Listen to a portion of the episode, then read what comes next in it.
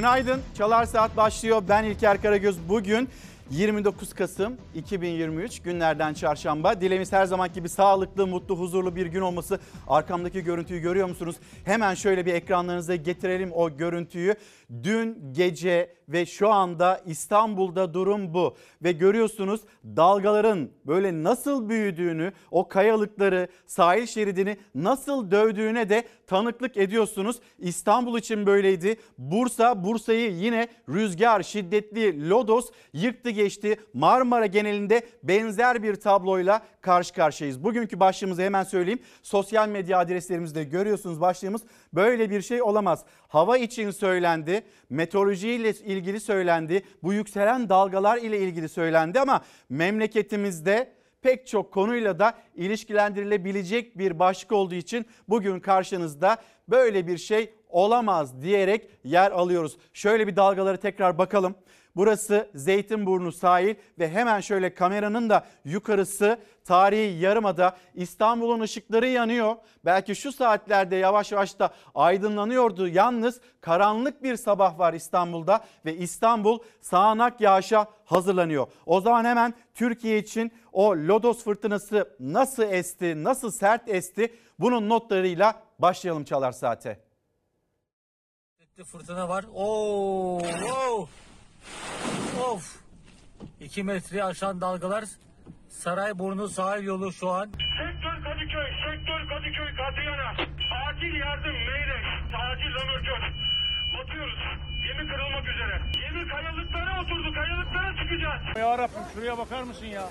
Böyle bir şey olamaz ya. Çatılar uçtu, ağaçlar devrildi. Elektrik telleri koptu, deniz taştı. Tekneleri parçalayan fırtınada gemiler karaya oturdu. Türkiye gündüzden geceye fırtınayla mücadele etti. Bursa'da 5 ilçede okullar tatil edildi. Anlık çevre yolu. Ağaç devrilmiş.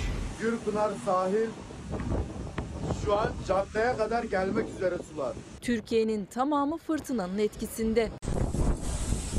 Aha çöp kovası gidiyor arkadaşlar rüzgarda. Hacı yakala yakala çöp kovasını. Yurdun birçok noktasında fırtına çatıları uçurdu. Bursa'da fırtınanın yerinden söktüğü çatı yolcu otobüsünün üstüne uçtu. İki yolcu yaralandı. İstanbul'da ise fırtınayla sürüklenen gemi Zeytinburnu açıklarında karaya oturdu. Sektör Kadıköy, sektör Kadıköy, Kadıyan'a. Acil yardım, Meyre. Acil Lanörcör. Batıyoruz. Gemi kırılmak üzere. Gemi kayalıklara oturdu, kayalıklara çıkacağız. 600 ton dizel yakıt taşıyan gemide 11 mürettebat mahsur kaldı. İhbar üzerine olay yerine Kıyı Emniyeti Genel Müdürlüğü, AFAD, itfaiye ve polis ekipleri sevk edildi. 11 mürettebat ekiplerin karadan kurdukları geleneksel vara gele sistemiyle kurtarıldı.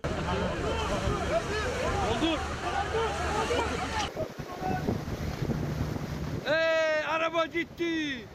Araba gitti. Rize'de dalgalar otomobilleri yuttu. Sahildeki iş yerleri kullanılmaz hale geldi. Kıyıdaki bir sosyal tesisin güvenlik kamerası kaydetti bu görüntüleri. Dalgalar ne cam ne çerçeve bıraktı.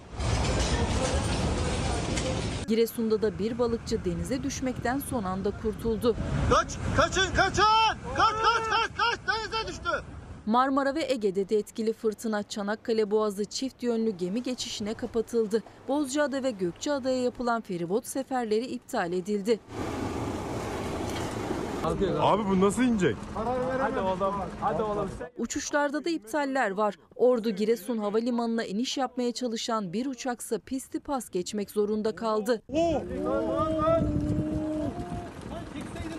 Ankara Diyarbakır seferini yapan uçakta olumsuz hava koşulları nedeniyle Elazığ Havalimanı'na zorunlu iniş yaptı. Yolcuların yaşadığı panik cep telefonu kamerasına yansıdı. Hafta sonuna kadar fırtına etkisini sürdürecek. Karadeniz ve Ege'de yağış ve şiddetli rüzgar. Marmara'nın doğusunda kuvvetli gök gürültülü sağanak yağış bekleniyor. İstanbul'da ise lodos etkisini arttırıyor. Çatı uçmasına, ağaç devrilmesine karşı uyarı var.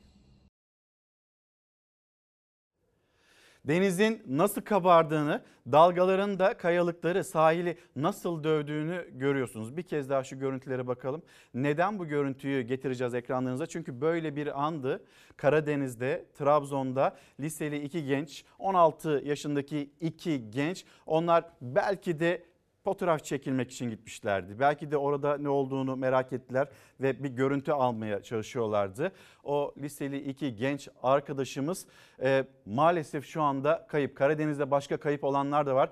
Kelimenin tam anlamıyla Karadeniz'de can seferberliği yaşanıyor. Evet, liman içindeki dalgayla yük gemisi ortadan ayrıldı. Şiddetli fırtınanın vurduğu Karadeniz geri vermiyor kayıpları. Zonguldak, Rize ve Trabzon'da kayıp olarak aranan 7'si denizci 10 kişi için arama çalışmaları devam ediyor. Türk bayraklı Kafkametler adlı kuru yük gemisi 19 Kasım günü Trabzon açıklarında fırtınada mendireye çarptıktan sonra batmış. Havadan, karadan ve denizden başlatılan arama çalışmalarında 12 kişilik mürettebattan 5'inin cansız bedenlerine ulaşılmıştı. Çalışmaların 10. gününde 7 kayıp denizci için Deniz Kuvvetleri Komutanlığı'na bağlı denizaltı kurtarma ve enkaz kaldırma kabiliyetiyle bilinen TCG Akın isimli gemide bölgeye sevk edildi. Kayıp denizcilerin yakınları ise endişeli bir bekleyiş içinde. Kayıp mürettebat arasında yer alan 43 yaşındaki Ömer Habib'in ailesi ekiplerin çalışmalarını sahilden takip ediyor. Cumartesi aramıştı ama duymadım telefonunu. Sonra geri döndüğümde bir daha cevap veremedi. Ben inanıyorum ki sapasağlam çıkacağını düşünüyorum ki inşallah öyle olur. Çünkü annemin bu ikinci evladını kaybedişi yani bir anne için gerçekten çok zor bu. Denizcinin ablası Dilek Albar kardeşinin son sefer niyetiyle batan gemideki görevine çıktığını anlattı. Zaten bu son gidişiydi. Hani daha gitmeyeceğim dedi. Geldiğim zaman evlenmeyi düşünüyordu. Trabzon'un Beşikdüzü ilçesinde de 3 gün önce limanda fırtına sırasında cep telefonlarıyla fotoğraf çekmek isterken yükselen dalgalara kapılarak denize düşen iki liselinin ise son görüntüleri ortaya çıktı. Fen Lisesi öğrencisi 16 yaşındaki Uğurcan Korkmaz'la Emir Berke Aşık bir vatandaşın karşı binadan kayda aldığı o anlarda dalgaların vurduğu limanın uç kısmında bayrak direğinin altında görülüyor. Denizde kaybolan liseli iki genci 40 kişilik bir ekip arıyor. Ne söylesek boş. İki tane evladımız dün okula gelmediler. Bildiğimiz bu.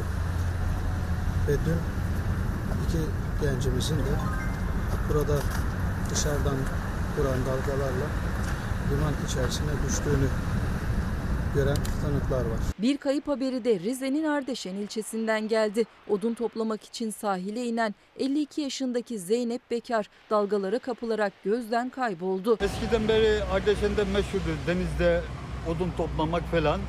E, Bizim bir şeyimiz yoktu ama hanım boşta kaldı. Ara sıra iki günden beri kaçamak, benden kaçamak gidiyordu, toplamaya gidiyordu yani. En son işte gitti çıkamadı, bekliyoruz. Allah'tan ümit kesilmedi. Ailesinin kayıp başvurusu üzerine başlatılan arama kurtarma çalışmalarında sahilde kadına ait tek çizmeye ulaşıldı. Dalgıç polisler dev dalgaların risk oluşturması nedeniyle arama yapamadı. Kayıp kadın karadan gözlemle aranıyor.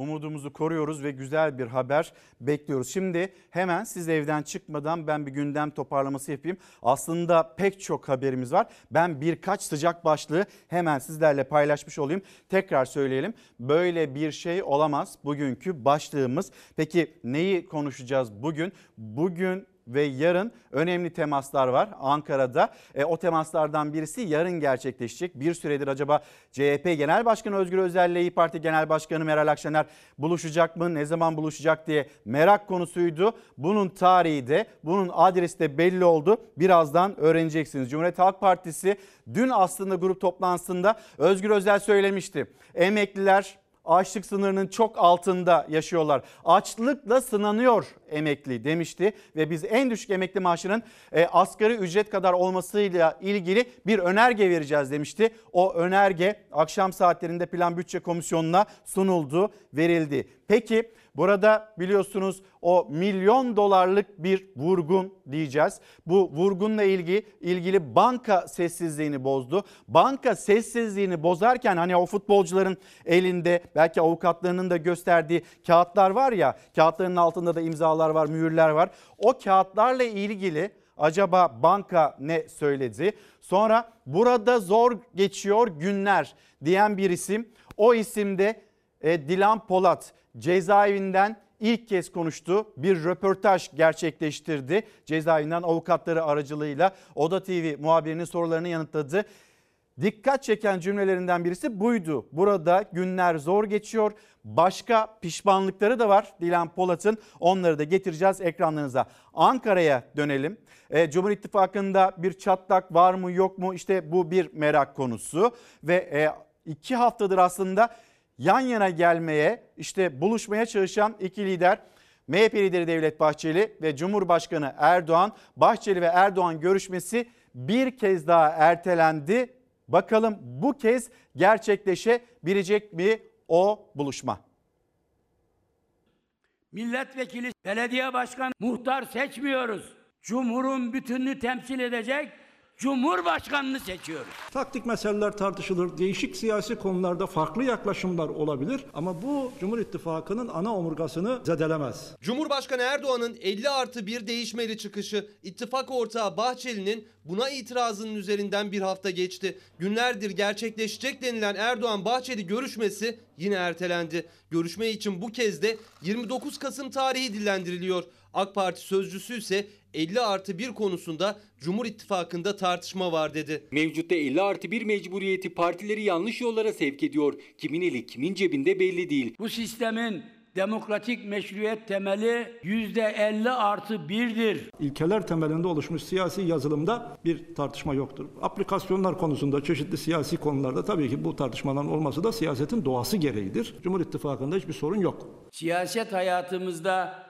testiye değil hep içine baktık. Yanlış zamanda uygulayacağımız doğru siyasetin bize ve bize inananlara bir yarar sağlamayacağının da farkındayız. Milliyetçi Hareket Partisi ile Cumhur İttifakı'nın yeri ve konumu bellidir. AK Parti'den tartışma var, sorun yok açıklaması. Bahçeli'nin dikkat çeken sözleri. Taraflar ittifakın temelinde sorun yok diyor. Erdoğan'ın değişmeli dediği 50 artı 1 tartışmasında yaşanan görüş ayrılığı yerinde duruyor. Cumhurbaşkanı Erdoğan sessiz. Sayın Cumhurbaşkanımızla Sayın Bahçeli ihtiyaç gördükleri her durumda zaten bir araya geliyorlar. Bundan sonrasında da aynı şekilde devam edecek. Resmi bir tarih ve saat verilmiyor ama çarşamba günü Erdoğan ve Bahçeli'nin bir araya geleceği konuşuluyor.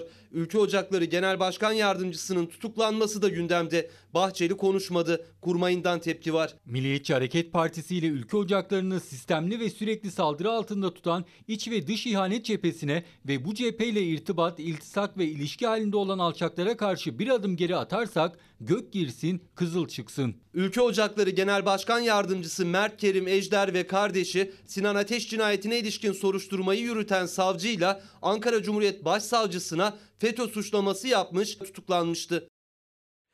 O gün bugün mü göreceğiz. İki kez ertelendi. Bakalım bu buluşma gerçekleşecek mi? MHP lideri Devlet Bahçeli ve Cumhurbaşkanı Erdoğan arasında AK Parti ya da Cumhur İttifakı paydaşları her ne kadar kriz yok dese de bir problem olduğu da Ankara'da yüksek sesle kulislerde dillendiriliyor aslında. Hemen bir gazetelere bakalım. Gazetelerin manşetleri bu arada birazdan e, Türkiye'de e, önemli bir kulüp Beşiktaş ve Beşiktaş'ta başkanlık yarışı var ve Beşiktaş'ta başkanlık yarışına giren isim Hasan Arat birazdan çalar saatte olacak. Fox Haber Spor e, müdürü Elvan Arat'la birlikte ağırlayacağız kendisini. Sizlerden sorular da geliyor. Elvan Arat'la Hasan Arat arasında bir akrabalık var mı diye kendilerine de sorarız. Canlı yayında aynı zamanda e, önemli iddialı projeleri var. E, Paris Saint Germain kulüp başkanı kendisiyle buluşması bir selfie'si e, başkan seçilirse mazbatasını alırsa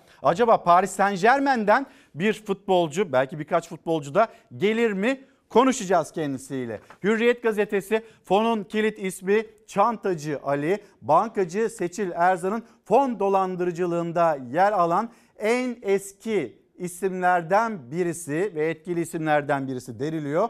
Ali Yörük. Peki kim bu kişi? Çantacı olarak da tabir ediliyor. Öğreneceğiz. Karar Gazetesi Seçil bu işte yalnız değil manşetiyle okurların karşısında. Milliyet Gazetesi kapıdan giren çarpıldı. Burada fotoğraflar var. O fotoğraflarda da yine futbolcular Emre Belezoğlu'nu da görüyoruz. Kapıdan giren çarpıldı. Milliyet Gazetesi. Sözcü Gazetesi 11 milyon doların kayıp olduğunu söylüyor. Detaylandıracağız ama bakın Türkiye bu konuya kilitlenmişken Türkiye İşçi Partisi'nin Hatay Milletvekili Can Atalay Anayasa Mahkemesi hak ihlali kararı verdi. Ama buna rağmen hala cezaevinde bulunuyor Can Atalay. Serbest kalmadı. Yargıda bir kriz var ve o krizde şimdi soğumaya alındı. Ama Can Atalay da cezaevinde unutuldu. Gazete Pencere'nin manşeti. Gelelim e, banka, Denizbank sessizliğini bozdu. Nasıl bozdu? O eldekilerle ilgili, avukatların gösterdikleriyle ilgili ne söyledi? Kendisini nasıl savundu? Gayri resmi, bilgisayar izi olmayan üretilmiş kağıtlardır bunlar. Ben bunlara bakıp da nasıl para vereceğim diye çıkışı var Denizbank'ın. Başka dikkat çeken çarpıcı açıklamalar da var. Kamuoyuyla paylaşılan izleyelim. Biz Türkler duygusal insanlarız. Bu tarihin e, tarihte hep böyle oldu. Ama baskı her yerde var. Bak Seçil, sana diyeceklerimi iyi dinle. Bak şu anda bu savcılık işlerini de, polisi de her şeyi de biz tutuyoruz. Kimseyi hiçbir yere göndermiyoruz. Eğer sen bunları doğruyu söyleyeceksin ki biz bu işi bankayla çözmeye çalışalım. 20 kişi ise bankayla bunu çözmeye çalışırız. Ama bana dersen ki Arda 100 kişi var, bu iş olmaz. Hani maksimum olsun 23 kişi yani 25 kişi olsun o kadar bile yoktur. Denizbank sessizliğini 7 Nisan gecesi Arda Turan ve Seçil Erzan arasında geçen bu ses kaydını da paylaşarak bozdu. Seçil Erzan'ın kurduğu düzene saadet zinciri futbolcuların elindeki imzalı kaşeli belgelere kağıt dedi. Kendi adıma baktığımda üzülmüyorum. Ben o anın içindeydim çünkü bunu iyi biliyorum. Peki bir şey diyeceğim. Bu Hakan abi şimdi Hakan Ateş bunu duydu bugün. Mehmet Aydoğdu duydu. Bunların hiç haberi yok muydu hiçbir şeyden ya? Yok mahvedecekler beni onlar ama ne yaparlar? Günlerdir Türkiye'nin gündeminde futbol, siyaset ve iş dünyasından önemli isimlerin buhar olan milyon dolarları. Gözlerin çevrildiği adres Seçil Erzan'ın görev yaptığı banka. O da eteğindeki taşları, kendilerine yönelen iddiaları 20 soru sorup yine kendisi cevaplayarak döktü ve de yalanladı. Söz konusu kağıtlar saadet zincirindeki şikayetçilerin taleplerini bankaya yöneltebilmek maksadıyla Seçil Erzan tarafından sonradan üretilmiştir. Üretilmiş sahte evraklar üzerindeki imzanın tek veya çift olmasının hiçbir anlamı yoktur. Uzun vadeli hayallerimi söylemek istemiyorum. Kimseye kendimi güldürmek istemiyorum. Banka kamuoyuna duyurusunda gayri resmi bilgisayar izi olmayan üretilmiş kağıtlar vurgusunu sık tekrarladı. Ne alınan ne de ödenen paraların kaydı yok denildi. Ankara'dan ödeme yapılması yönünde bir telkinin geldiği iddialarını yalanladı. BDDK denetimindeki bir banka ve yöneticileri açısından böyle bir ödeme suç dediler. Şimdi bunların kağıt olduğunu söylüyor. Bu kağıtlara bakarak üzerinde her ne kadar imza da olsa, iki tane imza da olsa, üç tane de imza olsa, mühür de olsa bankacılık sisteminde bir iz bırakmadığı için işte yatırılırken ya da çekilirken biz bunlarla bir işlem yapamayız. Tamam bankanın bütçesi içinde öyle çok büyük bir meblağ değil. Değil ama e, bir yandan da BDDK denetimine tabiiz. Bu yapılırsa, bu para verilirse işte o zaman asıl suç işlenmiş olur diyor. Bankanın savunması da bu şekilde. Birazdan yine bununla ilgili e, olup bitenlerle ilgili haberimiz var. Devam edeceğiz. Yine siyasetle devam edelim. İstanbul Büyükşehir Belediyesi ve belediye meclisinde yaşanan iki isim arasında yaşanan tartışmaya bakacağız. Şöyle Cumhuriyet Halk Partisi'nin e, adayı İstanbul için Ekrem İmamoğlu. Bu arada Cumhur İttifakı İstanbul'a bir aday arayışında Ankara'da bulunamadı. Bir kere onu söyleyelim. İstanbul için de şimdi konuşulan isimlerden birisi Tevfik Göksu. Murat Kurum'u duyuyoruz. Son zamanlarda önceki İçişleri Bakanı Süleyman Soylu'nun ismi de geçiyordu. O yalanlandı. Şimdi mevcuttaki İçişleri Bakanı daha önce de İstanbul'da valilik yapmış Ali Yerlikaya yine çokça konuşulan kişiler arasında. Bakalım kim olacak? E, Tevfik Göksu mesela olacak mı olmayacak mı? Yalnız Tevfik Göksu dün İstanbul Büyükşehir e, Belediyesi'nin meclisinde ilginç çıkışlarda bulundu. Ama Ekrem İmamoğlu'ndan da anında yanıtlar geldi. motivasyonu düşen ve önümüzdeki yılda muhtemelen sıralarını boşaltacak olan arkadaşlarımızın 31 Mart 2024'te bu grup en güçlü şekilde yine burada olacak. Ama siz çok sevdiğiniz tatilde olacaksınız. Gündem 2024 yılının İstanbul bütçesiydi ama 2024 yılının en önemli gündemi 31 Mart'taki yerel seçimler olunca yeniden aday olacak Ekrem İmamoğlu'yla Cumhur İttifakı adayları arasında adı geçen Tevfik Göksu seçim atışması yaşadı. İmamoğlu konuştuğu sırada mecliste AK Parti sıraları boştu. 2024 için meclis çoğunluğu göndermesi yaptı. bu bütçeyi %70'e yakın eksik bir şekilde dinlemelerini ikinci dönemi olan motivasyonlarının bir göstergesi olarak altını çiziyor. Hepinize yürekten teşekkür ediyorum. İstanbul Büyükşehir Belediye Başkanı bana bir pas attı. Ben de kendisine bir gol atayım. Sayın Devlet Bahçeli'nin çok güzel bir tespiti vardı. Sayın Başkan İstanbul'a pek uğramadığı için muhtemelen kendisine sunulan verileri kontrol etme şa- şansına sahip olmamış. Zaten birkaç ay sonra herhalde kendisi emekli olacak. Yolu açık olsun öyle görünüyor. Umutsuzluk görüyorum kendi yüzünde. İstanbul Büyükşehir Belediyesi'nin AK Parti Grup Başkan Vekili Esenler Belediye Başkanı Tevfik Göksu, Cumhur İttifakı ortağı Devlet Bahçeli'nin sözüyle İmamoğlu'na yanıt verdi. Bahçeli ise meclisteki grup toplantısında Ekrem İmamoğlu'nu hedef almayı sürdürdü. İstanbul ve Türkiye'nin kaderleri biliyorum mühürlüdür. Bu nedenle ben de kendimi İstanbul'la mühürlü kabul ediyorum. Ekrem Bey İstanbul'a mühürlü. Biz o paslı mührü kazıyarak söküp atmayı da inşallah başaracağız. İstanbul'un en büyük sorunuysa kentsel dönüşüm. Yeni yasaya ilişkin İmamoğlu, Çevre ve Şehircilik Bakanı Özhaseki'ye seslenmişti. Ondan da karşılık geldi. Kentsel dönüşümü Türkiye'de nasıl yürüteceğimi İmamoğlu'ndan mı soracağım? Ne alakası var? İşi bilen insanların orada yönetimde olduğu, karar alma noktasında adaletli bir sürecin işletildiği bir mekanizma kurulmadığı sürece İstanbul bugüne kadar hangi süratle gittiyse aynı süratle gider. Bu hız, bu sürat yetmez.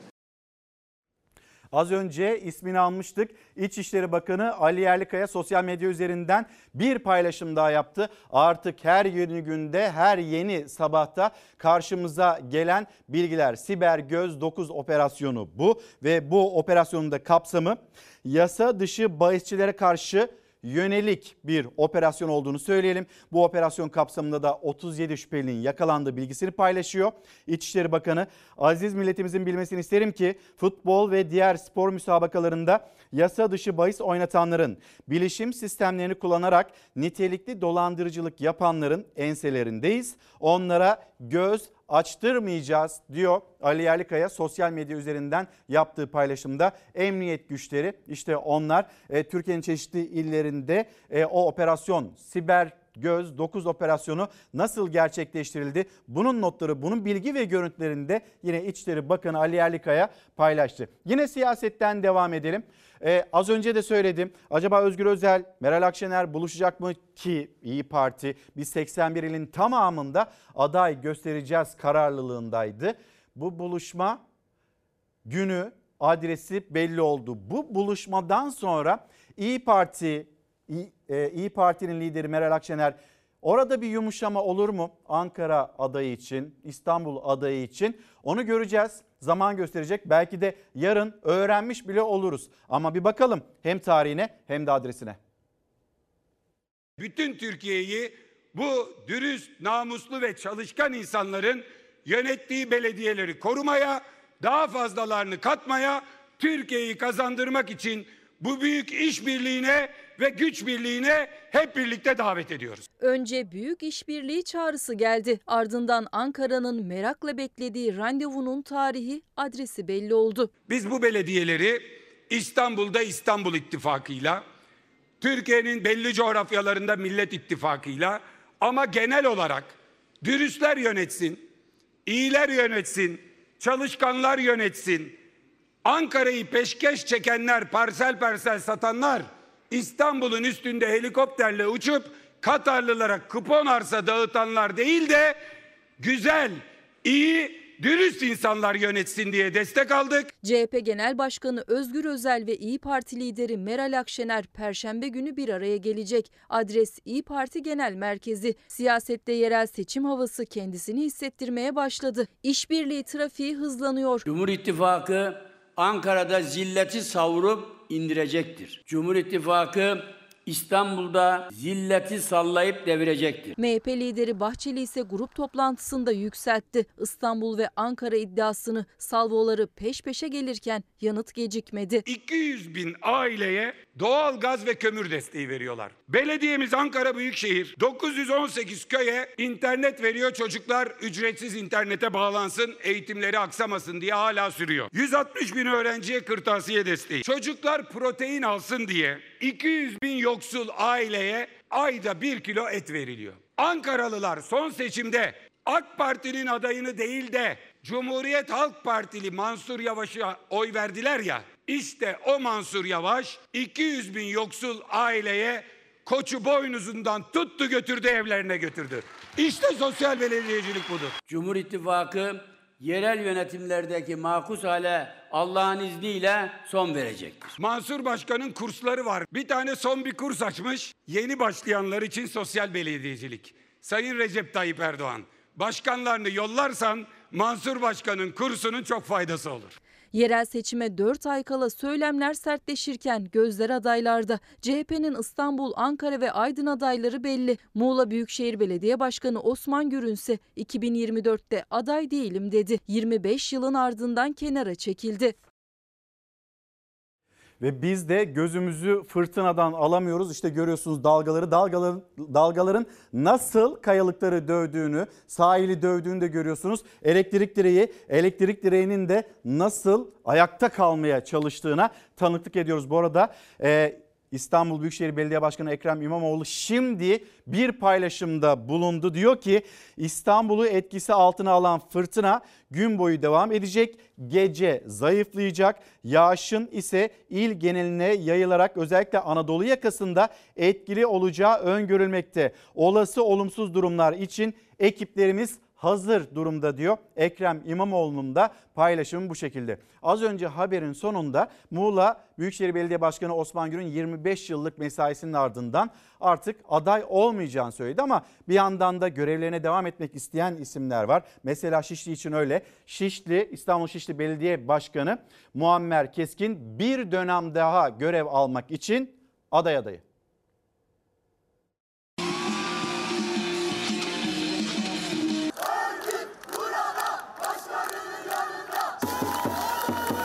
Yerel seçime 4 ay kaldı. Belediye başkanlıkları için adaylık yarışı başladı. İstanbul Şişli Belediye Başkanı Muammer Keskin de ikinci kez koltuğa talip olduğunu açıkladı. CHP'den aday adaylığı başvurusu yaptı. Bugün Şişli'de övünerek söylüyorum ki Rantabu olmuş bu ilçede halkçı, demokratik ve toplumcu bir belediyeciliğin öncülüğünü yaptık. Seçmenle bir araya gelen Muammer Keskin son adaylığım dedi. İkinci dönemi için destek istedi. CHP'nin Şişli Belediye Başkanı adayı kim olacak? Son kararı CHP yönetimi verecek. Şişli'yi almamız yetmez. Emin olun ki 31 Mart'ta Ekrem İmamoğlu'yla birlikte bu mücadeleyi doğruğa çıkaracağız. Siyasetten Dilan Polat ve Dilan Polat'ın vermiş olduğu röportaja bir geçiş yapalım. Oda TV'ye konuştu Dilan Polat. Burada günler zor geçiyor dedi. Cezaevine girdikten sonra o ilk röportajda başka neler söyledi? var bunlarla ne yapacağız mesela Dilan Polat'ı tanıyan şu an bunların neye, neye yarayacağını bilir.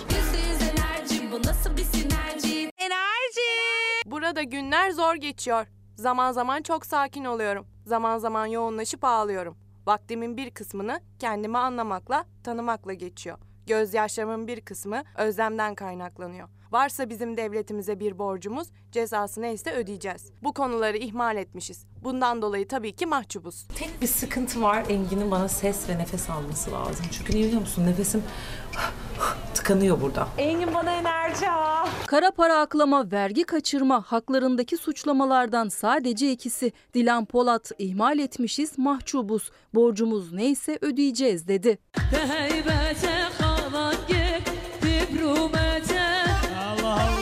Cezaevine girdikten sonra avukatı aracılığıyla ilk röportaj. Oda TV'den Oğuz Oka konuştu Dilan Polat. Sorumsuzluklarımız oldu dedi. Gençlikten bir anda imkan sahibi olmaktan kaynaklanan sorumsuzluklarımız oldu. Bundan dolayı zaten üzüntülerimizi ve pişmanlıklarımızı dile getiriyoruz. Buradan daha basiretli, daha temkinli, daha faydalı işler yaparak çıkacağız. Öyle dua ediyorum. Ne iş yapıyorsunuz? Kocamın karısıyım. Turkish dolar woman. Ve pişmanlıklarını da anlattı. At at at at at aşkım at at at at kendine de güzel kızım. Hadi. İşimiz gereği ve bu sosyal medyanın vermiş olduğu zihinsel mecburiyetler mi diyeyim yoksa dayatmalar mı diyeyim? Nasıl öyle yapıyorduk? Şimdi yavaş yavaş anlıyorum. Yoksa ben savurganlık yapmakta istekli biri değilim. Ya da şimdi öyle hissediyorum. Bunları hep muhakeme etmeye çalışıyorum bir taraftan. Daha çok kendimi, daha çok başka insanları tanımaya, bunlardan ders çıkarmaya çalışıyorum. Boş yapmayın. Ülkenin çok akıllı insana ihtiyacı var. Beşiktaşlıların yolu, Çınarların yurdu, Atanın huzuru. Bu yol siyahla beyazın meşhur ağaçlı yolu. Ben bugün bu yolda seni gördüm beyim. Yürüdüm açtığın yolda gururla. Seni gördüm baba. Çubukluğun sırtında, milyonlar arkanda. Sizi gördüm kaptanlar. Yine aynı yolda, aynı hedefe, kol kola. Seni gördüm atom karınca. Koşturmaktan yapışmış forman sırtına. Ve seni gördüm Süleyman abi. Yine evlatların yanında. Bugün emaneti almak için yuvamıza dönüyoruz. Hadi sen de bizimle yürü. Beşiktaşlıların yolunda. Efendim Beşiktaşlılar burada mı? Kara Kartallar. İşte e, Beşiktaş'ta yukarıda rejide Beşiktaşlılar var ve biz buradayız diye onlardan da sesler yükseliyor. Merak ediyorlar. Bugün bizimlesiniz ve hafta sonunda Beşiktaş için çok önemli bir yarış da gerçekleşecek. Eğer siz kazanırsanız Beşiktaş'ın basketbolcu ilk başkanı olacaksınız. Evet. Ama izleyiciler en çok şunu merak ediyor. E, Fox Haber spor müdürümüz Elvan Arat ve şu anda Hasan Arat da e, Beşiktaş'a başkan adayı. Bir akrabalık var mı diye bana sormuşlar. Siz tanıyabilir miyiz? Efendim her şeyden önce iyi günler, günaydın. Günaydın. Ee, tüm Günaydın. vatandaşlarımıza, Beşiktaşlılara buradan sevgi ve saygılarımı sunuyorum. Beni davet ettiğiniz için çok teşekkür Ne demek? ederim. Geldiğiniz için biz teşekkür ederiz. Ee, güzel bir seçim süreci geçiyor. Sayın Arat'la da burada tanışmamız güzel oldu. Fox'ta bayağı Beşiktaşlı var. Var. Yani çok Fenerbahçeli de az Beni değil. ilk karşılayan Beşiktaşlıydı. Öyle mi? Evet, evet, evet, evet. Arkadaşımız yani. Ece karşıladı Ece. Ece Beşiktaş'ta, Ece'nin babası Beşiktaş'ta. Ee, bunlar güzel şeyler, seçimler güzel şeyler. Seçimler projelerin tartışıldığı, camiaya yeni insanların prezente edildiği güzel şeyler. Ee, Beşiktaş bir sıkıntılı dönemden geçiyor. Bu sıkıntılı döneme iki tane adayın e, seçime katılması tabii çok yerinde bir olay. E, centilmence bir yarış geçiyor. Artık son günlere geldik. Pazar günü tüm Beşiktaşların gelip oy kullanmasını özellikle rica ediyoruz. Çünkü gelsinler, sahip çıksınlar Beşiktaş'a. Bir değişimin habercisi olsunlar. Ona göre de yönetim kurulları o güçle e, görevine devam etsin. Öyle diyoruz. O yani. zaman şöyle yapalım mı? Biz iki Fenerbahçeli size sorularımızı soralım. Buyurun, buyurun. Beşiktaşlılar karşıladı size ama Fenerbahçeliler olarak da bizler sorularımızı yöneltelim. Buyurun. Efendim şimdi Beşiktaş'ın paraya mı ihtiyacı var?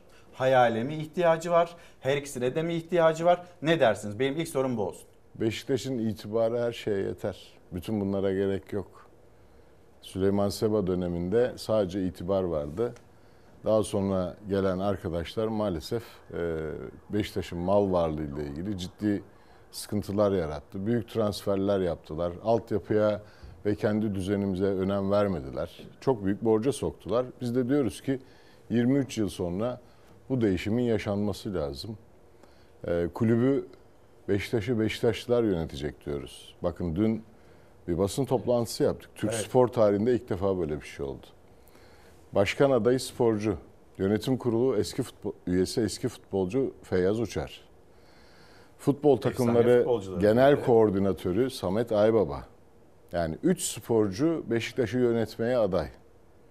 Bunlar çok kıymetli şeyler. Türkiye bunu çok iyi anlar. Çok kıymet verir. Ve tarihe bir not düşüldü dün aslında. Allah kısmet eder seçimde Beşiktaşlar bizim göreve gelmemizi isterlerse Türkiye'de yeni bir sporda sayfa açılacağını düşünüyoruz. Elvan? Evet. Sayın Arat öncelikle hayırlı olsun. Ee, yeni Teşekkür bir ederim. Sayın rahmetli Süleyman Sabah'ın çok değer verdiği isimlerden biriydiniz. Evet. Ki o dönemki e, bir başkanlık yarışında da bir oyun var. O da Sayın Arat'a demişti. Ee, onun vizyonunu, misyonunu taşıyan bir kişisiniz ve özellikle de uluslararası ilişkiler konusunda da e, bayağı bir network'ünüz geniş.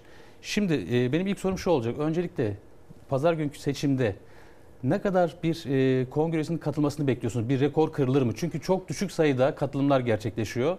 Beşiktaş'ın 15 bin üzerinde yanılmıyorsam bir e, kongre üyesi var. E, öncelikle burada nasıl bir e, beklenti içerisindesiniz? Sayın Arat diyeyim ben de size.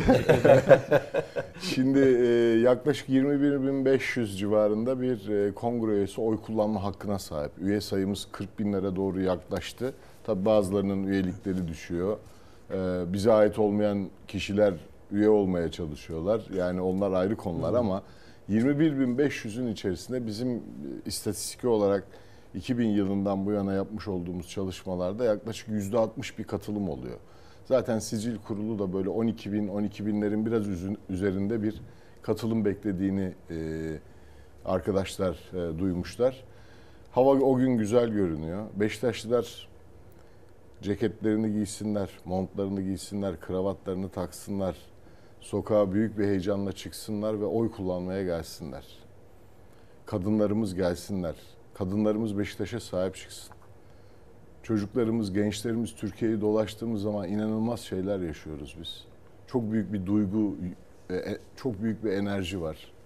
Gençler her şeyi çok iyi biliyor. Yani bu bir telefon artık tüm dünyayı onu onlara ulaştırdığı için siz de arabada giderken seyredebiliyorlar. Efendim telefondan devam edelim mi? Sos yani Tabii. kampanyanızı daha fazla sosyal medya üzerinden e, yürütmeye çalışıyorsunuz. Bir çıkışınız var, bir itirazınız var. Size sansür uygulandığını söylüyorsunuz. Kim uyguluyor? Çok ciddi uygulandı son bir senede. Ta ki yeni aday çıkana kadar beklediler. E, Sürekli bir adayların e, çıkmasını bekledi arkadaşlar ve eski yöneticiler sürekli Beşiktaş'ı dizayn etmeye çalıştılar. Yani ben bu 23 yıldan bahsederken hep onu bahsediyorum. Yani kulübü mahvettiler dediğiniz yöneticiler Evet, bunlar. aynen öyle, aynen öyle. O yüzden yani sabah sabah aslında güzel şeyler konuşalım ya. Yani, tamam konuşalım. e, Onları da konuşalım. Birazdan transferleri yani negatif şeyler konuşmayalım. ya bunları Beşiktaş camiası biliyor. Beşiktaş çok büyük bir camia. Bu marka çok büyük bir marka. Bakın ben yaklaşık bir aydan beri e, sosyal medyaya baktığımda Beşiktaş hep TT oluyor. Beşiktaş'la ilgili sürekli konuşuluyor. Beşiktaş dünyada e, sosyal medyada ilk 15'te konuşulan spor kulübü. Beşiktaş çok güçlü bir camia. Bu camianın hakkını vermek lazım. Bu camiayı toparlamak lazım, kucaklamak lazım, ayrıştırmamak lazım. O yüzden biz e, çok iyi çalıştık. Çok inanan bir arkadaş grubumuz var. Çok çalıştık bir buçuk seneden beri. Projelerimizi hazırladık. Baktık ki basın hiç bizi görmüyor. Kendi sosyal medyamdan ben e, Beşiktaş camiasına seslenmeye başladım. Şaşırdım. Çünkü Etki, etkileşime şaşırdınız. milyonlarca insan ilk kulüple ilgili kongre tweetime 4.6 milyon kişi bakmış. Ondan sonraki bir tweetime 6.9 milyon kişi bakmış. Bakın bu sosyal medya meselesi problemler olabilir. Küfür olmaması lazım. Hakaret olmaması lazım. Ama haberleşme konusunda inanılmaz bir şey. Ve ben gidiyorum toplantılara. 600 kişi var salonda. Beni Twitter'dan kim izliyor diyorum. %80 el kaldırıyor. İnanılmaz bir şey yani. Çünkü gazetecilere bazen diyorum sakın yalan haber yapmayın sizi şikayet ederim diyorum. Doğruları yazın. Ya, ya da yazmayın. Sansüre razıyım. Sansür uyguluyorsunuz ama yalan haber yazmayın. Yalan değil de manipülatif mi oluyor o haberler çok, acaba? Çok çok çok. İnanamazsınız. Yani bir kitap yazılır bu işle ilgili. Yazacak mısınız? Yok, Mazbatıdan yani- sonra belki. Hayır. Ben ilk önce Beşiktaş'ı e, layık olduğu yere taşıyacağım. Arkadaşlarımla birlikte, camiamla birlikte. Bakın başkan seçildiğiniz zaman camianın liderisiniz. Artık ayrı gayrı yok. Herkesi birleştireceğiz. Hep birlikte çalışacağız. Tek yumruk olacağız. Taraftarlarımızla kucaklaşacağız.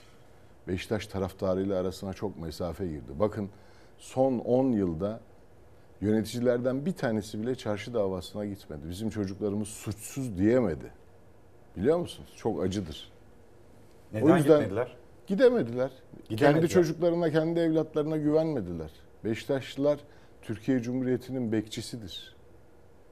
Türkiye Cumhuriyeti'ne aşıktır hepsi. Çarşı de davasına en- da sahip çıkacaksınız yani. Ben 10 yıldır gidiyorum zaten.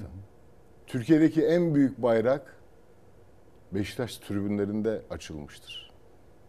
Ay yıldızlı bayrak. O yüzden artık kuca- kucaklaşalım, birbirimize sarılalım. Hep birlikte bu memleketin iyiliği için bakın burada ay yıldızlı arma var. Bu arma Beşiktaş'ın şehit verdiği sporcularıyla ilgili armadır. Balkan Savaşı'nda. Beşiktaş Cumhuriyet'in kuruluşunda en büyük mücadeleyi veren kulüplerinden birisidir. Atatürk'ün kulübüdür. Annesini ve kız kardeşini Beşiktaş'a emanet etmiştir Atatürk. Yani o yüzden bu mesele milli bir meseledir. Sahip çıkmamız lazım. Tabii değerler mutlaka ki çok önemli. Ama şimdi seçime çok az kaldı zaten. Ee, çok kritik bir seçim. Yani burada e, rakibiniz Serdar Adalı. Hani iki aday arasında da diyemiyoruz ki şu önde. Şu isim önde diyemiyoruz. baş bir yarış olacak Tabii galiba. burada da yani projeler ve e, yönetimi alacağınız isimler çok önemli. Yani burada bu akşam yanılmıyorsam yönetim kurulunuzu açıklayacaksınız. Evet, evet. Peki siz açıklamadan burada bir isim duyma şansımız var mı? Şimdi dün akşam da oldu bu. Ee, Ben e, şöyle yapayım. E, Dün akşam ilk ismi açıkladım. E, Evet. İkinci başkan olarak Sayın Hüseyin Yücel'i Evet. açıkladım. Bahçeşehir Okulları Yönetim Kurulu Başkanı. Çok kıymetli bir arkadaşım ve büyük bir sponsorluk dosyasıyla geldi. E, 2 milyon e, eurodan 5 yıllığına e, Beşiktaş Akademi'yi sadece altyapıya harcanmak üzere sponsor e, olarak gireceğini söyledi. Bahçeşehir olarak Beşiktaş'ın Euroleague'de takımını sponsor yapacak. Çünkü Beşiktaş 1-2 yıl içerisinde hemen wild card alarak Euroleague'e girme amacında. Bir de yeni projemizde olan spor salonunun finansmanını sponsor olarak yine Bahçeşehir yapacak. Bu dün gece verdiğim en son haberdir. Daha birkaç haber daha Şimdi vereceğiz. sabahına artık geldik. sabahına geldik. Yeni şeyler söylemek lazım. O yüzden bunlar ha, çok güzel şeyler. Bakın ben parayı vereceğim diyor. Yardımcı olacağım diyor ama altyapıya harcayın diyor. Yani dün Samet Aybaba ne dedi? Ben dedim ki anahtar Samet Aybaba ile Feyyaz Uçar'dı dedim. Değil mi? Anahtar bundan sonra dedim benim şu kadar param var deyip gelip yöneticilik koltuğuna oturanlar Beşiktaş'ı ekranlarda, mikrofonlarda reklamını yapamayacaklar. Beşiktaş'ı Beşiktaşlılar yönetecek ve ekranlarda camiamız ve spor kamuoyu onları görecek. Spordan gelen insanları görecek. Spor idarecilerini görecek. Bakın Bayern Münih böyledir biliyor musunuz? Ajax böyledir.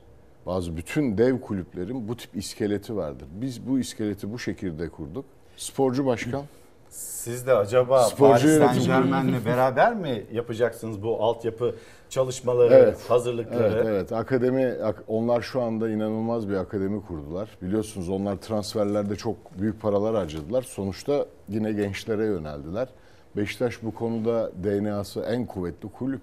Yani üç tane oyuncuyu kaçırıyor, iki tane daha çıkıyor. Onlar gidiyor, iki tane daha çıkıyor. Biz artık kaçırmayacağız. Çünkü Samet Aybaba, Feyyaz Uçar onların başında olacak. Çocuklara dokunacaksınız, aileleriyle konuşacaksınız. Altyapıdan bunları kaçırmayacağız biz. Sahip çıkacağız. Kontratlarını daha erken yaşlarda yapacağız. Beşiktaş çok iyi yola girecek. Bakın göreceksiniz. Apayrı bir vizyonla bu yelkeni açacağız ve dünyada Türkiye'de en saygın kulüplerin arasında başarılarıyla birlikte Beşiktaş yer alacak. Beşiktaş zaten çok saygın bir kulüp.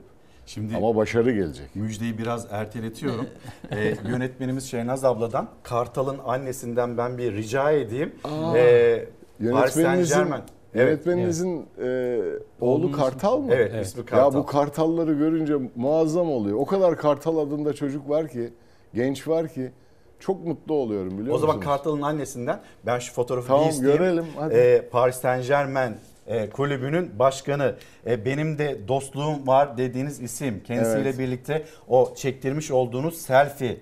O selfie kazanırsanız mazbatayı da aldıktan sonra acaba Paris Saint Germain'den bir transfer Tabii yapacağız. Kim? Hazır hepsi. Kaç kişi? Bir kişi mi? Birkaç kişi Hazır. mi? Bakın 3 tane kulüple çerçeve anlaşması Mbappe mi? yaptık. Mbappe artık yani biliyorsunuz. Yani Suudi Arabistan çok büyük paralar verdi gitmedi biliyorsunuz. Yani bu işte artık Suudi Arabistan bütün dengeleri değiştirdi ama biz 3 tane kulüple çerçeve anlaşması yaptık. Bunu 3 Aralık akşamı bize bu yetki verildiği takdirde göreceksiniz. Evet. Diğeri de Chelsea. Öbürü de Asya'dan. Yani Körfez'den. Oradan bir isim alabiliyor muyuz? Yeni güne Beşiktaşlılar için hani başkan seçilirse Hasan Yani Arat. futbolcu ismi Futbolcu alabileceğimizi ismi, pek futbolcu sanmıyorum. ismi veremiyoruz. Çünkü biliyorsunuz Asya Şampiyonlar Fiyatı Ligi'ndeki... artar bir de. Zaten bu işler böyle konuşulmaz biliyor musunuz? Evet. Yani gelir imzayı atar açıklarsınız. Öyle spekülasyon olmaz bu işlerde. Yanlıştır. Niye biliyor musunuz? Gençler çok etkileniyor. Onlara doğruları söyleyeceksiniz. Onların umutlarını kırmayacaksınız. Yani bu tip spekülasyonlar medyada çok insanın umutlarını kırıyor. Beşiktaş çok ciddi iletişim kazaları yaşadı. Kırgınlıklar oradan geliyor biliyor musunuz? Yani konuşuluyor, konuşuluyor, konuşuluyor. Bir bakıyorsunuz sabah oyuncu başka kulübe gitmiş. Bunlar gönül kırıyor, mahcubiyet yaratıyor. O yüzden biz çok açık olacağız, şeffaf olacağız ve bitirdiğimiz işi söyleyeceğiz. Spekülatif bir hareket yapmayacağız. Yani üst düzey kulüplerle ilişkiler çok Sen önemli. çek al. O müjdeyi Çok o önemli. zaman E, yeni yani- günün evet. haberini. Fotoğraf da çok önemli. E, ilişkilerinizin ne boyutta olduğunu gösteriyor ama rakibiniz tarafından eleştiriliyor da aslında. Şimdi bakın e, ben Beşiktaş için her şeyi yaparım. Ben spor e, adamı olarak e, büyük yıllar harcadım bu camialarda. Türkiye'nin bayrağını yıllarca yurt dışında taşıdım. İstanbul Olimpiyat 2 2020 adaylık Evet. Başkanlığı yaptım. Milli Olimpiyat Komitesi Başkan Yardımcısıyım. Avrupa Olimpiyat Komiteleri Yönetim Kurulu üyesiyim.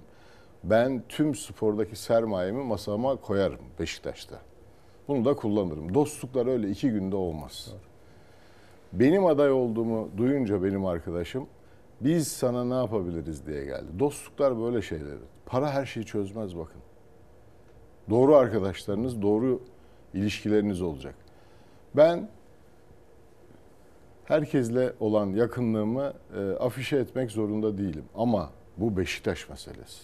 Beşiktaş Paris Saint Germain ilişkisi, Beşiktaş Chelsea ilişkisi, Cuma günü açıklayacağım başka bir kulüp ilişkisi. Bunlar kıymetli şeylerdir. Daha yeni selfiler geliyor yani. Hayır niye gelmesin ya?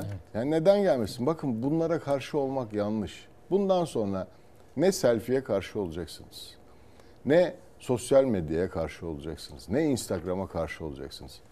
Örf, adet ve gelenekler çerçevesinde e, eğer sıkıntılı bir şey yoksa insanlar bunu paylaşıyorlar. Çok normal. Bu mesajdır. Basında sansür yiyoruz. Nerede yayınlayayım? Ben camiamla nasıl konuşayım bir onu söyleyin. Bunu malum gazeteler yazacak mı? Yazmıyor. Malum Ben de- gazeteler derken? Herkes bilir onu Taraflı ya. da olduğunu düşünüyor başkan. Onu Şimdi herkes peki bilir. mesela Beşiktaş başkanlığı ve Beşiktaş başkanlığından sonra Türkiye Futbol Federasyonu başkanlığı. Siz buna nasıl yaklaşıyorsunuz? Çok yanlış. Çok yanlış. Ya Beşiktaş başkanlığından daha büyük makam olabilir mi? Bir Beşiktaş başkanı niye federasyona gitmek ister ya? Bu en yüce makamdır Beşiktaş. Beşiktaşlı için bundan daha büyük bir makam yoktur. O yüzden Beşiktaşlı Beşiktaş'ta hizmetini verir, vakti gelince gider. Ondan sonra onuruyla Süleyman abi gibi camianın içine gelir, kucaklanır. Yani buradan onurlu çıkışlar yapmak lazım. Çok fazla ısrar etmemek, beklememek lazım. Vakti geldiğinde gideceksiniz. Ee, yapamayabilirsiniz. Bakın çok iyi niyetli olsanız da yapamayabilirsiniz. Çok büyük para harcayarak yapamayabilirsiniz. Spor ayrı bir şeydir. Sporu diğer şeylerle karıştırmayın. Yani bu bir sanayi değildir, üretim değildir, pazarlama değildir. Bu bu hepsinin bütünüdür. İnsan var burada. Çok fazla insan var. Beşiktaş Türkiye'nin en büyük nüfusuna sahip kulüplerinden birisi olacak. Hedefimiz o. Çocuklar çoğalacak. Beşiktaş'ta çocuklar çoğalacak. 85 milyonda biz 35 milyona hedefliyoruz. Hedefimiz yüksek. Anadolu'ya yayılacağız. Avrupa'da müthiş Beşiktaşlı var. Ben Almanya'ya gittim. Hollanda, Belçika, Avusturya, İsviçre'den katılanlar oldu. Çok duygusal anlar yaşadık biliyor musunuz? İnanamazsınız yani. Selfie diyorsunuz. Ben herhalde bugüne kadar binlerce selfie çektirdim. Buna karşı gelemezsiniz. Gençler artık öyle. Diyor ki benim arkadaşıma mesaj yollar mısınız bugün doğum günü? Tabii diyorum. Benim kardeşim gelmedi. Bir video mesaj yollar mısınız? Tabii diyorum. Onları geri çevirmiyorum bakın. Konuşma bir saat sürüyorsa fotoğraf çekimi de bir saat sürüyor. Buna karşı gelemezsiniz. Yani artık böyle bir dünya var. Bu dünyayı kabul etmemiz lazım. Şimdi dünyanın konuştuğu bir görüntü var. o görüntü bir gelsin. Dünyaca yıldız Cristiano Ronaldo Hmm. bir penaltı pozisyonu. O penaltı pozisyonuna en çok kendisi de itiraz ediyor. O görüntüyü bir paylaşalım. Sonrasında yeni günün sürpriz isimleri Hasan Arat tarafından duyulsun.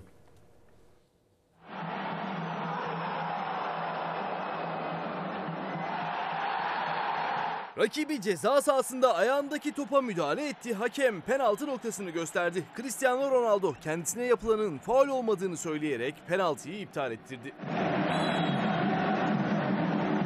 Suudi Arabistan ekibi Al Nassr Asya Şampiyonlar Ligi maçında Persepolis'te karşı karşıya geldi. Karşılaşmanın henüz başında Portekizli dünyaca ünlü yıldız Cristiano Ronaldo ceza sahasında topla buluştu. O anlarda rakip oyuncunun müdahalesi geldi.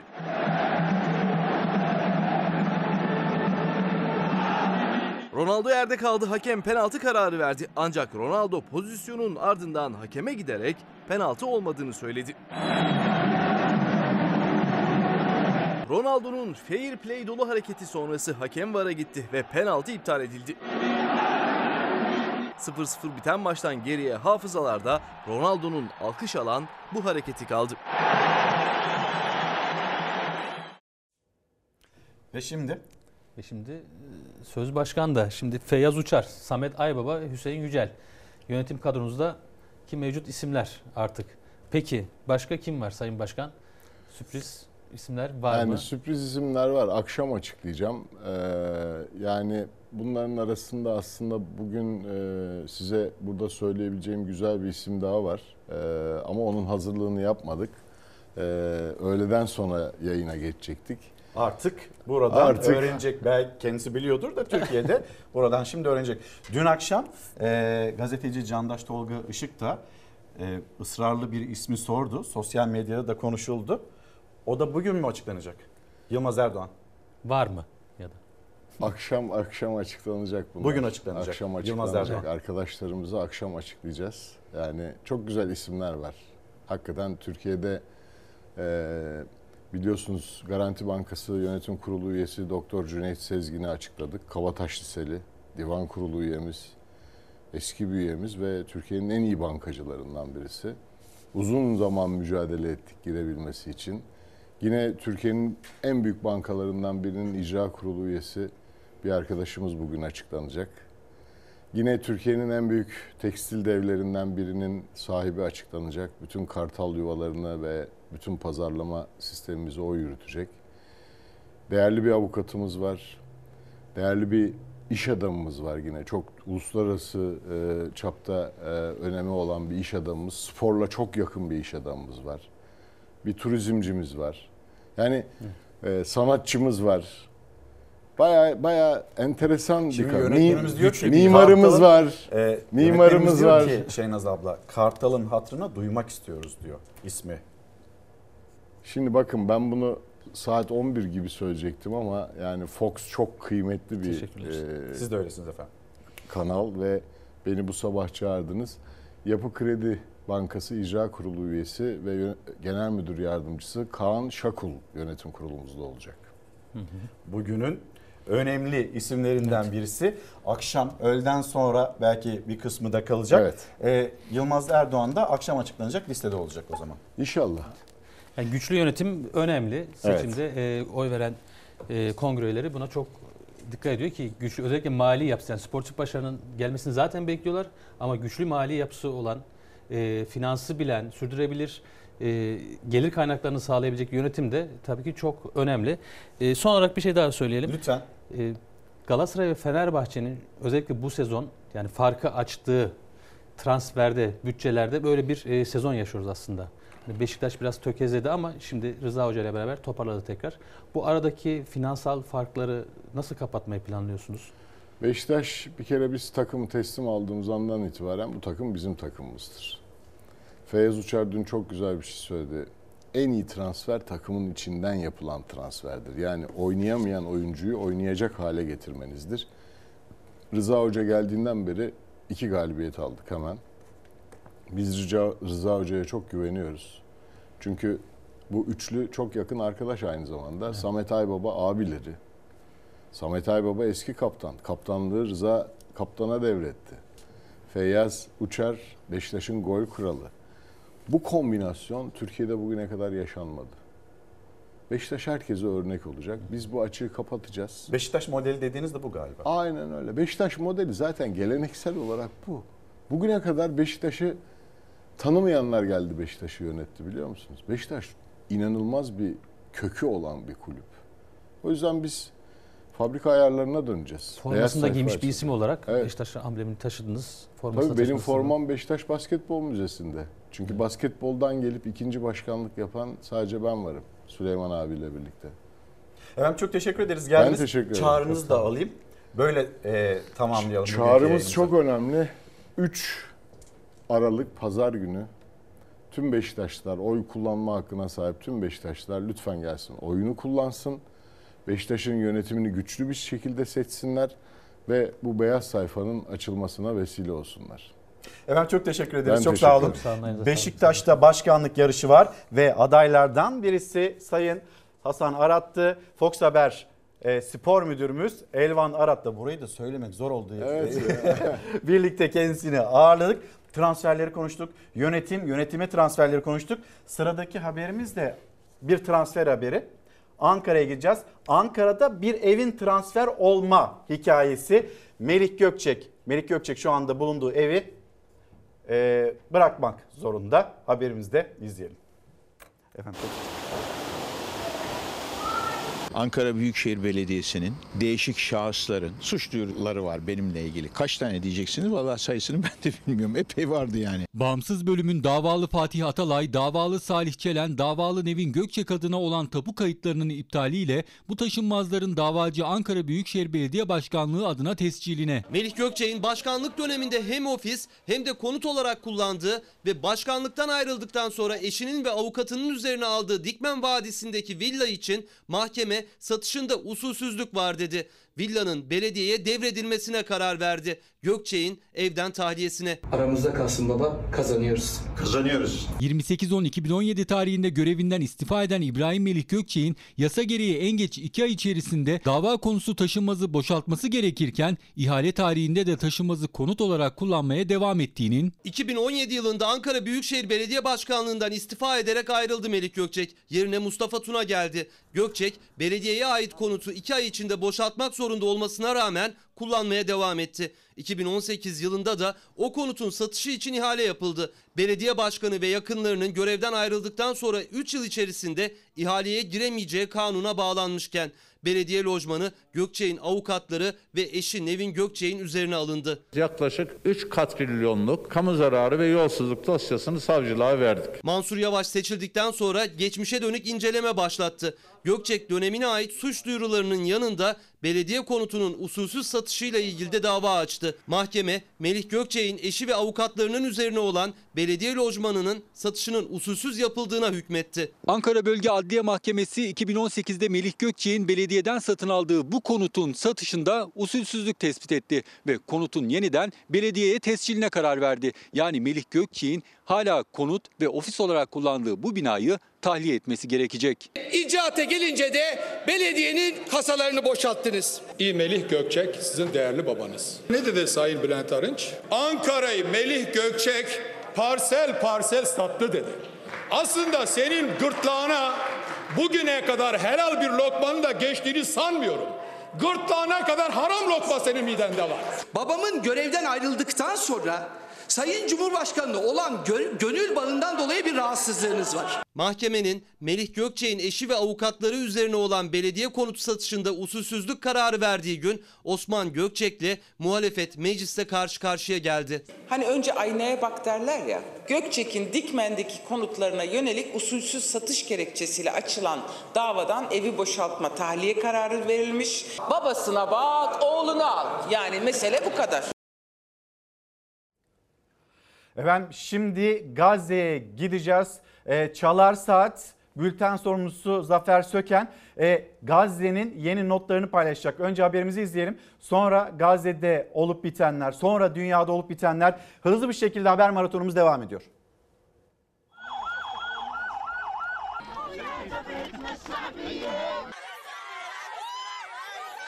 İsrail ve Hamas arasında 5. esir takası da yapıldı. Hamas 10'u İsrail'i 12 rehineyi bıraktı. İsrail 30 Filistinliyi serbest bıraktı. Gazze'de geçici ateşkes 2 gün uzatıldı. Esir takası gece saatlerinde de devam etti. Hamas onu İsrailli 12 rehineyi Kızılaç yetkililerine teslim etti. O anları da kaydederek dünyayla paylaştı. İsrail'de ise serbest bırakılan rehineleri İsrailliler tezahüratlarla karşıladı. İsrail 12 İsrailli rehineye karşılık 30 Filistinliyi serbest bıraktı. Serbest bırakılan Filistinliler otobüslerle Batı Şeria'ya getirildi. Filistinliler serbest bırakılan tutsakları coşkuyla karşıladı.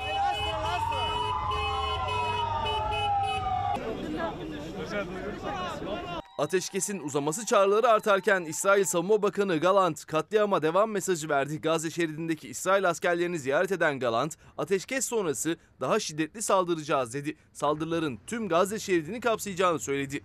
Gazze'nin güneyini hedef gösterdi. Ankara'nın Gazze şeridine de desteği sürüyor. Tedavisi devam eden kanser hastaları Türkiye'ye getirilirken bölgeye Sahra Hastanesi kurma hazırlıkları da başladı. Mısır'a gönderilen teknik heyet Gazze şeridine geçti. Sıcak bilgiler vardı. Daha sıcak bilgileri Zafer Söken'de. Zafer. Günaydın bir kez daha. 5. rehine takası yapıldı. Akşam saatlerinde onun bilgilerini ekrana getirdik. O ailelerin kavuşma anları var. Aslında benim dikkat çekmek istediğim yer orası. Mesela Filistinli bir baba evlatlarıyla kavuşacak. Şehnaz abladan rica ederim görüntüsü gelsin. E, yıllar sonra İsrail hapishanelerinde duran o baba işte bu rehine anlaşmasıyla evlatlarına bu şekilde kavuşuyor. Çocuklarına, 3 çocuğuna, e, özür dilerim 4 çocuğuna, 4 çocuğuna bu şekilde kavuşuyor Evine, ve sarılma anları. İşte ateşkesin rehine anlaşmasının e, getirdiği mutluluk. Bu kadınsa İsrailli bir kadın. O da e, 15 ve 8 yaşındaki iki çocuğuna 51 gün sonra kavuşmuş İsrailli bir anne. İki taraf içinde işte bu kavuşma anları rehine takasının aslında ne kadar önemli olduğunu gösteren o anlar e, kaydediliyor.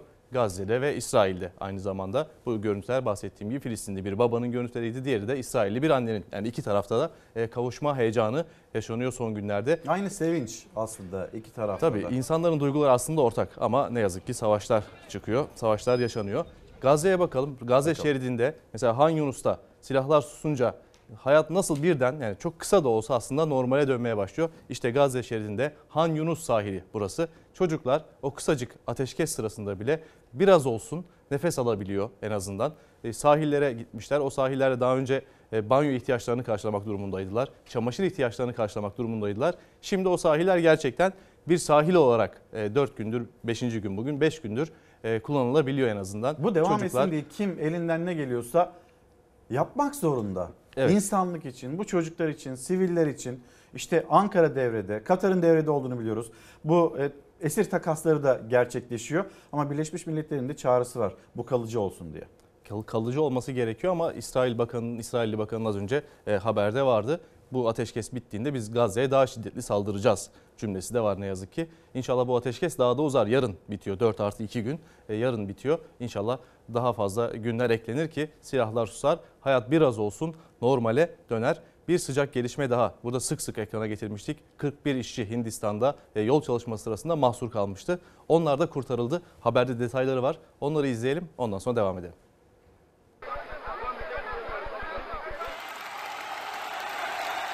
16 gün sonra gelen mucize onlar. 12 Kasım'da Hindistan'da tünel inşaatında göçük meydana geldi. 41 işçi yerin 60 metre altında enkazda mahsur kaldı. İşçilere küçük bir boru vasıtasıyla yiyecek, su, ışık, oksijen ve ilaçları verildi. Ancak işçilerde sağlık sorunları da baş göstermeye başladı. Doktorların yoga yapın önerisiyle birlikte 16 gün boyunca yaşam mücadelesi verdi 41 işçi ve 16 günün sonunda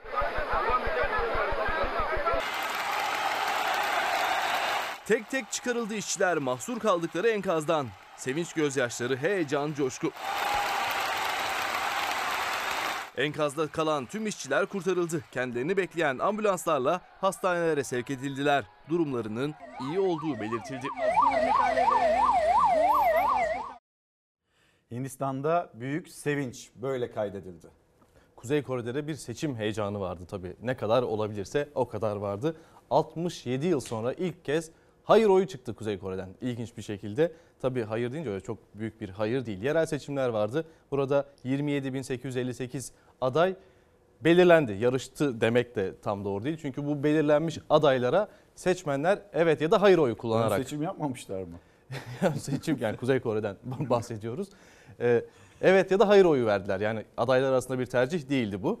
Yüz, mesela İl Halk Meclisi adaylarında %99,91 evet oyu çıkıyor. İlk kez hayır oyuysa %0,09 bu ilk hal, il halk meclislerinde. İlçelerde ise %90 Eli falan çarpmıştır belki. Yani yanlış. ama daha önce hiç çıkmamış. En azından bir hayır çıkma durum var. İlçede daha fazla %0,13 bir hayır oyu çıkmış e, Kuzey Kore'de. Kuzey Kore'de evet seçime katılım vardı ama bu seçime katılım da zorunluydu. Mesela seçmenlerin bulundukları vilayetlerin dışına çıkması yasaktı. Yasaklamışlardı seçime katılım çok yüksek olsun diye. Tabii seçime katılım bir demokrasinin ne kadar göstergesi olabilir bu durum için söylüyorum. O da tartışmalı bir konu ama 67 yıl sonra sandıktan e, çok sembolik de olsa %0,09 ve %0,13 de olsa hayır oyu çıkmış. 3 kişi mi, 5 kişi mi, 10 kişi mi artık hani nüfusa göre oranladığında böyle bir sapma var. Evet böyle bir yani belki tek hayırla demokrasi gelmez ama en azından o da demokrasi yolunda bir adım olabilir. Yani bir çiçekle bahar gelmez diyorlar ya oradan bir e, bağlantı yapayım. Madem bahar dedik e, mevsimlerle ilgili gelişmeler var. Onlardan bahsedelim. Kenya'ya geçelim. Kenya'da sel felaketi yaşandı. Daha önce Somali'de de yani Kenya'nın komşu ülkesi Somali'de 91 kişi hayatını kaybetmişti. Kenya'da da Kasım ayının işte ortasından bu yana ne yazık ki aşırı yağışlar ve ardından altyapı sistemi de tabii olmayınca sel felaketleri yaşanıyor. 120'ye ulaşmış can kaybı her geçen gün e, artıyor ne yazık ki Kenya'da yaşanan can kayıpları. Sadece fırtınalı hava Türkiye'yi vurmadı çokça ekrana getirdik. Türkiye'nin kuzey komşularını yani Karadeniz komşularını da mesela Kırım'ı, Rusya'yı da vurdu. Orada da can kayıpları vardı. Rusya ve Kırım'da toplamda 3 kişi, Ukrayna'da ise soğuk hava nedeniyle 10 kişi hayatını kaybetti. Buna dair de bir haberimiz var. Onu da izleyelim. Ondan sonra devam edelim tekrar. Peki. Şimdi gelsin.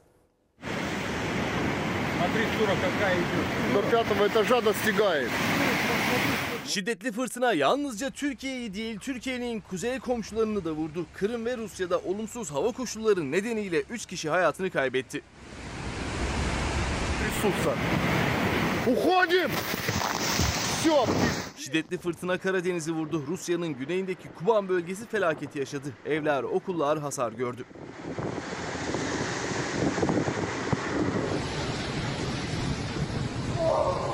Rüzgar önüne geleni yıktı geçti. Soçi'de bir kişi hayatını kaybetti. Kırım'da ise son 16 yılda yaşanan en şiddetli fırtına kaydedildi. Rüzgarın hızı saatte 144 kilometreyi buldu.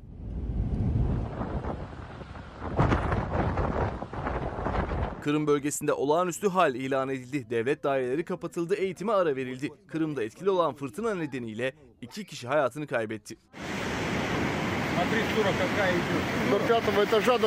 Rusya'nın güneyinde ve Ukrayna'nın işgal edilen topraklarında Karadeniz kıyısında yaklaşık 2 milyon kişi de fırtına nedeniyle elektriksiz kaldı.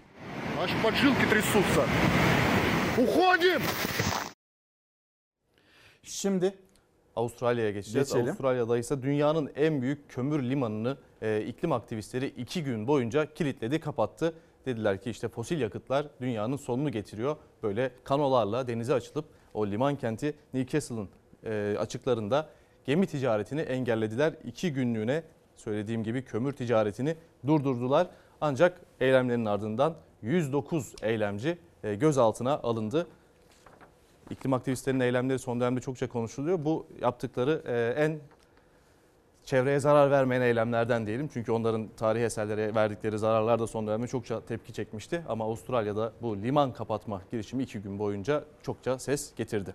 Şimdi hemen arkamızda dev ekranı görüyorsunuz. Orada dalgaların da nasıl yükseldiğini, nasıl kayalıkları, nasıl sahili vurduğunu da görüyorsunuz. Zeytinburnu sahilinde bir gemi koca bir gemi yine karaya oturdu. E ne oluyor bizim gemilerimize? Son dönemde neden bu kadar fazla geminin karaya oturduğu e, haberleri geliyor. Sonra o arama kurtarma e, çalışmaları, görüntüleri de geliyor. Bu da bir tartışma konusu. Yalnız e, burada uzmanların da yapmış olduğu iklimle ilgili yapmış oldukları açıklamalar var. Hemen gelsin ekranlarınıza. Göz göre göre aslında tüm bu olup bitenler yaşanıyor. Yerleşim yerleri ve kıyılarımız tehdit altında çünkü bilim uyarıyor ama biz göz ardı ediyoruz.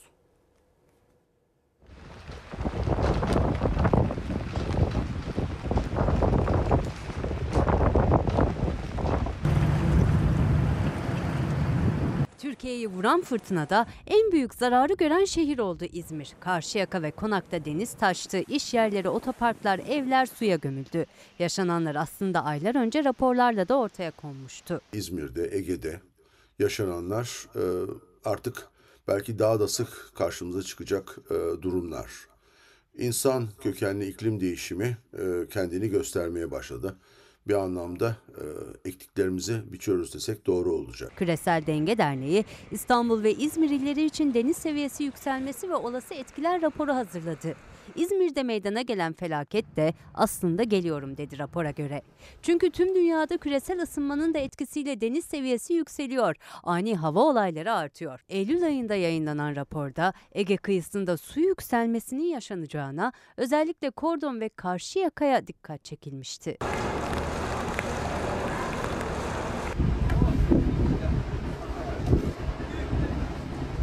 Doğal kıyılarda başımız belaya girebilecek. Olmaması gereken yerlere e, binalar yaptık, yerleştik. E, geçmişin e, koşulları belki bunlara izin veriyordu ama gelecekte bu koşullarda yaşamak biraz daha güçleşecek. Bütün hayatı olumsuz etkileyen bir tablo çıktı ortaya. Bu suyu çekilmiş hali, içerisi mutfaklarımıza kadar bütün elektrik tesisatlarımız, malzemelerimiz, her şeyimiz gitti. Raporda aynı tehlikenin mega kent İstanbul içinde geçerli olabileceği öngörülüyor. Deniz seviyesi yükselmesi ve fırtına kabarması olaylarında İstanbul'da 6 milyondan fazla kişinin yaşadığı 120 kilometre karelik bölge sular altında kalabilir. Bu tip olaylarla karşılaşacak bölgelerdeki iskanı azaltmamız lazım. Ee, ve bundan sonra yapacağımız her türlü şehir planlamasında böyle şeylerin olabileceğini kıyılarda e, dikkate almamız lazım. Yerleşim yerleri, kıyılar tehdit altında. Atık su arıtma tesisleri de risk oluşturuyor. İklim değişikliği artık kaçınılmaz bir gerçek. Büyük şehirlerde kıyı şeritlerinde önlem alınması şart. Bunlarla daha sık karşılaşacağımız kesin. Bununla beraber yaşamasını öğrenmemiz lazım. Şimdi de memleketimizden bu uyarılardan sonra Endonezya'dayız. Evet daha önce Hindistan'da benzer bir görüntü yaşanmıştı. Bu kez görüntü Endonezya'dan geldi. Ee, izleyicilerimiz hatırlayacaktır. 25 Kasım bizde 24 Kasım Öğretmenler Günü'ydü. Endonezya'da ise 25 Kasım Öğretmenler Günü. Bir okulun bahçesinde öğretmenler için böyle balonlar hazırlamışlar. Ancak şu an hala sebebi bilinmiyor. O balonların içindeki gaz bir şekilde alev alıyor ve patlama yaşanıyor. 10 öğretmen, e, ikisi ağır olmak üzere 8'i normal hafif yaralı e, yaralanmış bu Öğretmenler Günü kutlama etkinliğinde şimdi görüntüler bir daha gelecek başına o balonların nasıl bomba gibi patladığını göreceğiz.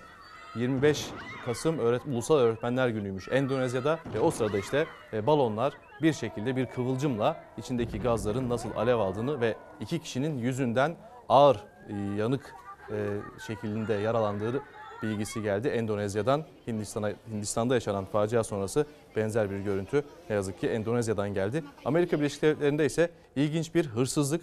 E, çalanın yaşı da ilginç, çaldığı alet de ilginç. 12 yaşında bir çocuk e, bir haylazlık yapmış. Yani haylazlığın da ötesinde aslında forklift çalmış ve saatte 20 kilometre hızla polisten bu şekilde yarım saat boyunca kaçmış. Tabii polisler de Polisleri e, peşine takmış. Polisleri peşine takmış. Polisler de tabii çalan çocuk olduğu için bu forklifti e, daha sert bir müdahaleden kaçınmışlar. Ancak forkliftle beraber 10 araca da zarar vermiş bu 12 yaşındaki çocuk. Michigan polisi e, bir müddet sonra yani 30 dakika sonra bu kovalamacının ardından saatte 20 kilometre hızla yapılan kovalamacının ardından 12 yaşındaki çocuğu gözaltına almışlar. Hem çocuk hem de ailesi hakkında bir soruşturma yürütülüyor şimdi. Kaçırmış. Kaçırmış. O, öyle de denilebilir. Yani, Yani- olur ya bazen haylazlıkta kaçırılan Yani arabalar. kaçırılmış denebilir Hadi. ama çalmış yani aslında. Hani tam adı o. Ee, ilginç bir gelişme ise Japonya'dan geldi. Japonya Devlet Televizyonu yayınladı bu e, gelişmeyi. Şimdi bu gördüğümüz sığır, üzerinde bir örtü olan sığır 6 milyon liraya satıldı. Yani 6 milyon 202 bin Amerikan doları. Bu arada bu Matsusaka ırkı sığırın eti dünyanın en pahalı sığır eti. Yani porsiyonunun fiyatını söyleyeyim oradan değer Söyle. için. 200 dolarla 400 dolar arası bir Porsiyonu. porsiyonunun e, bedeli. Mermer sığır etiymiş bu. Bu da bir rekor bu arada. Son 8 yılın en pahalı sığırı. Üreticisi bile demiş ki hatta beklenmedik derece yüksek fiyat. Beni şaşırttı ama emeklerimin karşılığını aldım. Tabii bizde besiciler emeklerinin karşılığını alabiliyorlar Devam mı? var mı acaba yastık altında başka? Sığır. Başka sığır mı? Muhtemelen vardır. Tabii Ahırda. özenle hazırlıyorlar. 202 bin dolar çok büyük bir rakam. Yani bir ev fiyatına, lüks bir daire fiyatına bir sığır o ilk başta görüntüde. Yediği yemi hak etmiş. Yediği yemi hak etmiş ama bunu tabii kimler yiyor o da ayrı bir soru. Yani porsiyonu 200 dolar, 400 dolar gibi rakamlar dünyada açlık yaşanırken insanlar... Memleketimize gelelim mi Zafer? Gelelim. Şimdi e, bugün böyle bir şey olamaz başlığımız. E, o zaman biz bir gidelim memleketimizde şu pahalılığa hep birlikte bir bakalım. Osmaniye'ye götüreceğiz sizleri. Osmaniye'de balık halinde dükkanların birer birer patır patır nasıl kapandığını anlatacak bize. Sonra da yine geçim sıkıntısı içindeki insanların Osmaniye'de tane tane balık isteğini, bunun hesabını yapması ya da yarım balık istemesini bize o esnaf anlatacak. 15 hane dükkanımız olan balıkhanemizde şu an için 4 tane balıkhanemiz kaldı. Çoğu esnafımız bu zamlardan dolayı, fiyatların fahiş yükselmesinden dolayı dükkanları kapatmış durumda. Geçen sene bu sokakta adım atacak yerimiz yoktu. Vatandaşlar birbirine çarpıyordu. Vatandaş geliyor, hane başı diyor ki kardeş biz 4 kişiyiz, şu balık. Her zaman 2-3 kilo balık vermiş olduğum vatandaş şimdi tane tane alıyor. Adet alıyor. Şu somon. Bunun diyor yarısını bölme imkanı var mı diyor. Yani yazık yine vatandaşımız gerçekten çok çıkmazlar. İşler acısı bir hale geldik. Şimdi şu an için sadece balığın üzerine atmış olduğumuz buz parasını çıkartamıyoruz. Buza verdiğim paraya mı, elektriğim mi, su mu, işçi param mı, poşetim mi içerideyiz. Ee, görüyorsunuz esnaf ne yapacağını şaşırmış durumda. Çiftçi ne yapacağını şaşırdı. İşçi nasıl geçineceğini şaşırdı. Ve Türk İş'in açlık yoksulluk rakamları da dün itibariyle belli oldu. Açlık sınırı 14.025 lira. Yoksulluk sınırı 45 bin liranın üzerinde 45.686 lira. Ve işte işçiler bu rakamları hatırlatacak, anlatacak. Asgari ücret tespit komisyonunda pazarlıklarda işçiler adına buralardan başlayacak.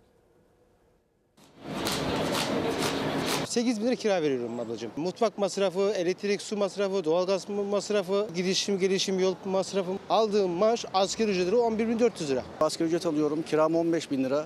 Ee, eşim de asgari ücret alıyor. Yattığı gibi kiraya gidiyor. En az 25 bin lira olması lazım. Milyonlarca çalışanın gözü Ocak zammında asgari ücret tespit komisyonu 1 Aralık'ta toplanacak. İşçi, işveren, hükümet yeni asgari ücreti belirlemek için görüşmelere başlayacak. İşçiyi temsil eden Türk İş toplantıya sayılı gün kala açlık ve yoksulluk sınırını açıkladı. Kasım ayında açlık sınırı 14.025 liraya, yoksulluk sınırı 45.686 liraya yükseldi. Asgari ücret tespit komisyonu toplantısı öncesi Türk İş'in açıkladığı 14.025 liralık açlık sınırı aslında bir ipucu. Enflasyon tahminlerine göre ise yeni belirlenecek asgari ücretin 16-17 bin lira civarında olacağı tahmin ediliyor. Ancak o parayla geçinmeye çalışacak olan asgari ücretli buna da yetmez diyor. Şu an Türkiye'de hedeflenen enflasyon üzerinden bir asgari ücret ve ücret tartışması yapılıyor ki bu asla kabul edilemez. Ortalama bir kira 15-20 bin lira olduğunu düşünürsek bir de aylık mutfak masrafımızın da 10 bin lira olduğunu düşünsek bence şu anki şartlarda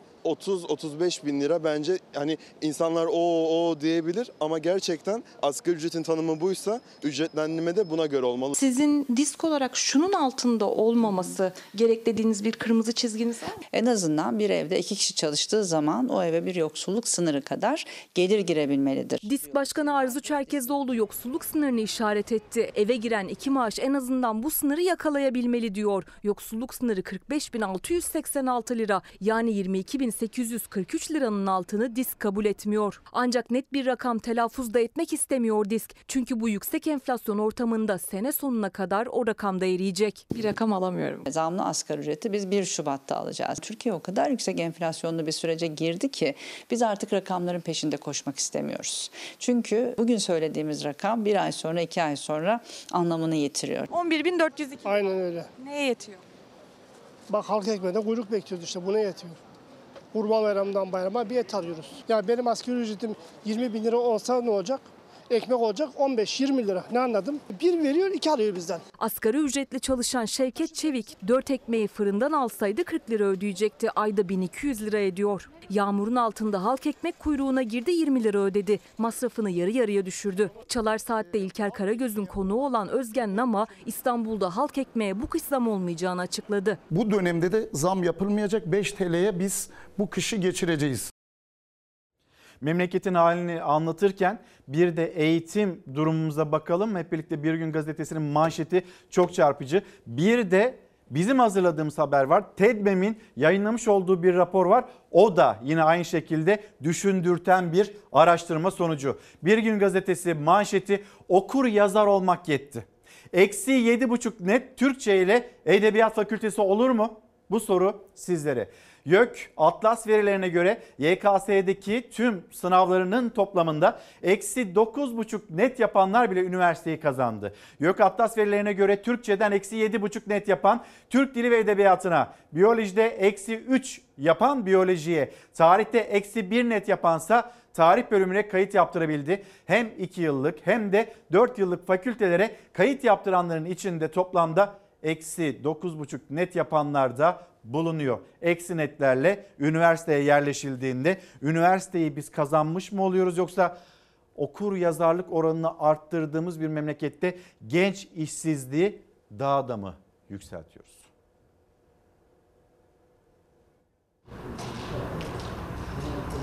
Zaten bayağı bir kötüydü. Bundan sonra da daha kötü olacak diye düşünüyorum. Gençler ne eğitimde ne de istihdamda OECD ülkeleri arasında da işsiz ve eğitimden uzak gençlerin en yüksek olduğu ülke Türkiye. Artık sosyal hayatımız, aktivitemiz bitmiş durumda. Sadece nefes alabilmek için çalışıyoruz. Bizim konumumuz bence şu an kesinlikle köle. Avrupa ülkeleriyle kıyasladığımız zaman genç işsizliğin Türkiye'de çok daha yaygın olduğunu görüyoruz. Aynı zamanda nüfusu Avrupa ülkelerine kıyasla en genç topluluğuz. Araştırmayı Türk Eğitim Derneği'nin düşünce kuruluşu olan TEDMEM yaptı. TEDMEM, OECD'nin Bir Bakışta Eğitim 2023 raporunda yer alan onlarca veri tablosunu ve grafiği inceleyerek Türkiye'deki eğitim sistemine ilişkin çarpıcı sonuçlar ortaya koydu. Yüksek sans bitti. Şu an e, boşta geziyorum. Öyle söyleyeyim. Evet. İşsiz mi diyoruz? Evet, iş, işsiz diyoruz. Bu işsizlik tablosunun iki temel nedeni var. Bir yaşlı yoksulluğu, yaşlıların çalışmak zorunda kalması, o yüzden boşaltamaması sistem kendini. İkincisi arka plandan gelen niteliksiz iş gücü talebinin göçmenler tarafından karşılanması. Geleceğe dair kaygılarım her herkesin olduğu gibi tabii benim de var. Nedir bu kaygılar? Yani tabii ki de iş kaygısı. Türkiye'de 18-24 yaş aralığındaki gençlerin %67,1'inin eğitimde olmadığı, bu gençlerin yaklaşık yarısının da işsiz olduğu gerçeğiyle yüz yüze kaldı raporu okuyanlar. Yani Türkiye'de her 3 gençten biri ne eğitimde ne de istihdamda bu rapora göre. Aslında bilinmeyen bir gerçek olmasa da uluslararası verilerle de doğrulandı Türkiye'deki yaşanan işsiz genç sorunu. Türkiye kendisinin de kurucu üyesi olduğu Ekonomik İşbirliği ve Kalkınma Teşkilatı OECD içinde bu oranın en yüksek olduğu ülke olarak yer buldu. Matematik öğretmeniyim. Atanamadım. Ben mezun olalı 5 yıl falan oluyor. Bölüm üçüncüsü olarak bitirdim. Gençler şu an biraz baskı altında. Yani kendilerini sınırlandırılmış hissediyorlar. Özellikle ekonomik anlamda. Yaşam şartları, kiralar dahil buna Rapora göre OECD ülkeleri ortalamasında eğitim düzeyi arttıkça işsizlik oranları düşmekteyken Türkiye'de ise böyle bir ilişki bulunamadı. Tabiri caizse neredeyse her cadde başında, sokak arasında gün geçmeden yeni bir üniversiteyle karşılaşılsa da bu üniversite bolluğu işsizliği ortadan kaldırmak bir yana daha da arttırdı. Yeni işsizler yarattı Türkiye'de. Çünkü eğitim düzeyindeki artış iş gücü piyasasının ihtiyaçlarıyla örtüşmedi ve iş bulmayı da garantileyemedi. Gençliğimizin en güzel zamanları yani dışarıda bir kahve içmek. Yani istiyor, insan istiyor yani. Türkiye rapora göre hızla işsiz ve gelecekten umutsuz gençler ülkesi halini aldı. Şimdi yine çok önemli bir haberle devam ediyoruz. Dünya diken üstünde nedenini Zafer Söken anlatacak. Çin'deki zatüre salgını, Japonya'daki kuş gribi salgının ardından şimdi İngiltere'den de yeni bir domuz gribi e, varyantı tespit edildi uyarısı geldi. Rutin grip taramaları sırasında İngiltere'de Kuzey Yorkshire kentinde bir kişide domuz gribinin yeni bir varyantı tespit edilmiş. Kendisi solunum zorluğu çekiyormuş ve tedavi altına alınmış ama tedavisi iyi geçmiş. Peki bu yayılır mı kısa sürede bütün İngiltere'ye ardından bütün Avrupa'ya belki de bütün dünyaya yayılır mı diye endişeleri var uzmanların. Çünkü 2009 yılında Türkiye'de de görüldü domuz gribi salgını. Evet. Bu domuz gribi salgını nedeniyle can kayıplarımız da vardı 2009 yılında. Dünyanın işte 3 yeni endişesi var. Çin'deki zatüre salgını, Japonya'daki kuş gribi ve son olarak İngiltere'de yeni, yeni domuz gribi varyantı. Şimdi nereden kaynaklandı bu yeni varyant? İngiliz bilim insanları onu araştırıyorlar bakacaklar. Dünyaya da bir açıklama yaparlar. O açıklamayı da biz burada paylaşırız. Gençler için bir kötü haber daha vereyim o zaman. Özellikle BTS hayranlarına. BTS. Haber var mı? Döndüler mi? Yok Askerden. daha dönmediler çünkü askerlik süresi 18-21 ay. Yani geçtiğimiz yıl vermiştik hala var. Yalnız bir kişi daha gidecek. Yani Jungkook. BTS bir türlü toparlanamıyor. Evet çünkü askerlik zorunlu askerlik e, görevi var.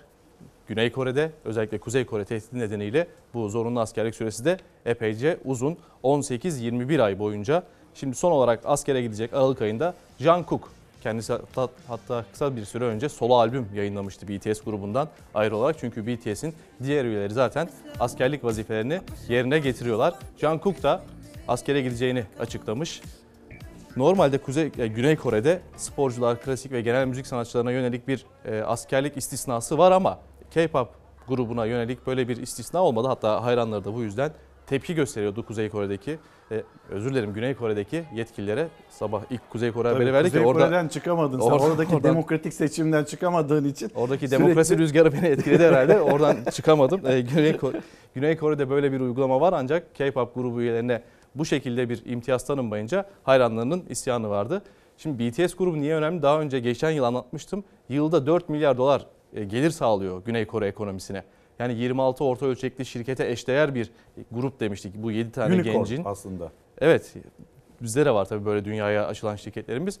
BTS sayesinde 2021'de 800 bin kişi sadece BTS sebebiyle Güney Kore'ye ziyarete gitmiş. Yani Güney Kore ekonomisine büyük katkıları var. Ancak kötü haber de şu 2025'e kadar BTS grubu yani BTS grubu olarak sahnelerde olamayacak. Armilere e, bu üzücü haberi de ne yazık ki vermiş olalım. Madem bu kadar üzücü haber, bu kadar tedirgin edici haber verdik. Belki bize biraz nefes aldıracak bir e, dostumuzun görüntüsü Tayland'dan geldi. Şimdi bu arkadaşın adı Şişko'ymuş. Burada son dönemde tırnak içinde söyleyeyim body shaming diyorlar ya body shaming yapmışlar e, hayvana. Çok yemek yediği için Şişko diyorlar kendisine. Kendisi ormanlık bir alanda yaşıyor serbest bir şekilde. Otoyola çıkmış. Otoyoldan geçen kamyonlardan da haraç topluyor. Göz hakkı. Göz hakkı diyelim. Haraç ben de diyelim. toparlıyorum burada sürekli. Çocuk arabayı alıyor kaçırıyor diyorum mesela. Yani bu da göz hakkı diyelim. Tabii tamam. bu göz hakkı olsun artık. Tabii. Yani bu şeker kamışı taşıyan, yakınlardaki bir fabrikaya şeker kamışı taşıyan kamyonları durdurup önüne geçip kamyon şoförleri de alışmış tabii ona. O Şişko adlı file. E, duruyorlar. Tanışıyorlar. Fil oradan bir iki tane şeker kamışını alıyor. Ardından onların geçmesine izin veriyor. Şeker kamışı olmayanlar biraz tedirgin bir şekilde yolun karşı tarafına geçiyorlar. Hem de file zarar vermemek için. Ancak Taylandlı Şişko isimli bu fil e, bölgede çokça ilgi toplayan bir fil. Böyle bir tanesini hatta bak burada görüntüde önünü kesti. Burada şeker kamış yok. O kamyon sürücüsü kurtulmaya çalışıyor kendisinden ve ona da zarar Ama gelmesin Şişko diye. bakacak. Şişko Bir tabii bakacak. bakacak ne var ne yok. Ona bir Tabii. e, gümrük memuru gibi orada e, bakıyor, inceliyor. Sınır kapısı gibi. Kendisinin e, yiyebileceği bir şey varsa onu alıyor, bırakmıyor. Orada haraç demeyelim hadi göz hakkını alıp e, o araçların geçişine izin veriyor Tayland'da. Bu fil arkadaşımız, fil dostumuz. Zafer Söken teşekkürler. Dünya notlarını böyle toparladık. Şimdi hızlı bir şekilde reklamlara gidelim. Dönüşte daha paylaşacağımız çok haberimiz var. Onları getireceğiz ekranlarınıza. Efendim günaydın bir kez daha devam ediyoruz Çalar Saat'te. Başlığımızı hatırlatalım ve bolca da konuşma imkanımız olsun. Böyle bir şey olamaz dediklerinizi hem Instagram'dan hem de X hesabından lütfen yazıp gönderin bizlere. Meteoroloji ile ilgili yaşanan ya da büyüyen bu dev dalgalarla ilgili kurulmuş bir cümleydi, bir ifadeydi. Şu anda Zeytinburnu sahilini gösteriyoruz. Birazdan Zeytinburnu sahilinde karaya oturan gemiden canlı yayını da gerçekleştireceğiz. İşte İstanbul'da durum bu ve bugün akşam saatlerine kadar fırtına bekleniyor. İstanbul Büyükşehir Belediye Başkanı Ekrem İmamoğlu bunun bilgisini paylaştı. Lütfen dikkat edin ve sonra sağanak yağış var. İstanbul'da, İstanbul genelinde hem bunun notunu iletelim hem de Türkiye Türkiye fırtınaya teslim oldu. Şiddetli fırtına var. Oo, oo. Of. 2 metreye aşan dalgalar. Sarayburnu sahil yolu şu an. Sektör Kadıköy, sektör Kadıköy, Kadıyan'a. Acil yardım, meyrek, acil römorkör. Batıyoruz. Gemi kırılmak üzere. Gemi kayalıklara oturdu, kayalıklara çıkacağız. Ya Rabbim şuraya bakar mısın ya? Böyle bir şey olamaz ya. Çatılar uçtu, ağaçlar devrildi. Elektrik telleri koptu, deniz taştı. Tekneleri parçalayan fırtınada gemiler karaya oturdu. Türkiye gündüzden geceye fırtınayla mücadele etti. Bursa'da 5 ilçede okullar tatil edildi. Anlık çevre yolu. Ağaç devrilmiş. Gürpınar sahil şu an caddeye kadar gelmek üzere sular. Türkiye'nin tamamı fırtınanın etkisinde. Aha çöp kovası gidiyor arkadaşlar rüzgarda. Hacı yakala yakala çöp kovasını. Yurdun birçok noktasında fırtına çatıları uçurdu. Bursa'da fırtınanın yerinden söktüğü çatı yolcu otobüsünün üstüne uçtu. İki yolcu yaralandı. İstanbul'da ise fırtınayla sürüklenen gemi Zeytinburnu açıklarında karaya oturdu. Sektör Kadıköy, sektör Kadıköy, Kadıyan'a. Acil yardım, meyrek, acil römorkör. Batıyoruz. Gemi kırılmak üzere. Gemi kayalıklara oturdu, kayalıklara çıkacağız. 600 ton dizel yakıt taşıyan gemide 11 mürettebat mahsur kaldı. İhbar üzerine olay yerine Kıyı Emniyeti Genel Müdürlüğü, AFAD, itfaiye ve polis ekipleri sevk edildi. 11 mürettebat ekiplerin karadan kurdukları geleneksel vara gele sistemiyle kurtarıldı.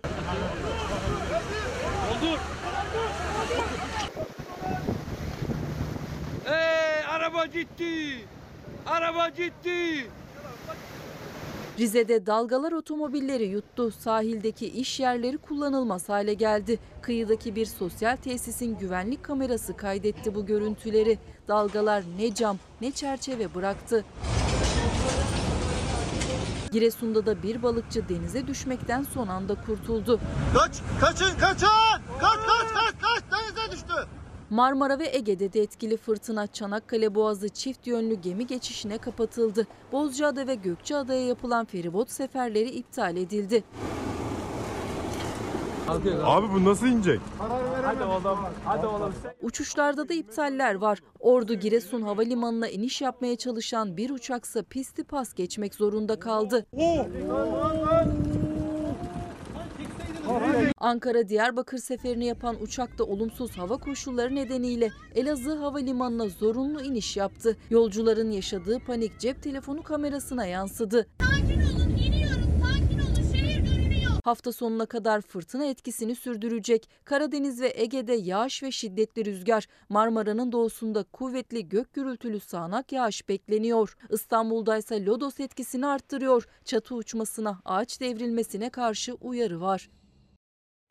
Adana'nın yağmura hazırlık yaptığının bilgisi var. Sonra bir izleyicimiz e, bandırma, bandırma uçuyor diyor. Çanakkale'de keza aynı. Bursa zor bir gece geçirdi. Çatılar uçuştu. İşte az önce gelen görüntüler sizler de gördünüz Marmara'da olup biteni. Şiddetli fırtına ve görüntüsü hemen arkamızdaki ekranda dalgalar nasıl yüksek bir şekilde vuruyor kıyıya onu da görüyorsunuz. Peki bir yandan da Karadeniz'e gitmemiz gerekiyor. Kayıp 7 denizcimiz vardı. AFAD'ın e, arama çalışmaları devam ediyor. Sonra bir büyüğümüz Rize'de, iki gencimiz, liseli gencimiz onlar da Trabzon'da kayıplar. Karadeniz'de kelimenin tam anlamıyla can seferberliği yaşanıyor.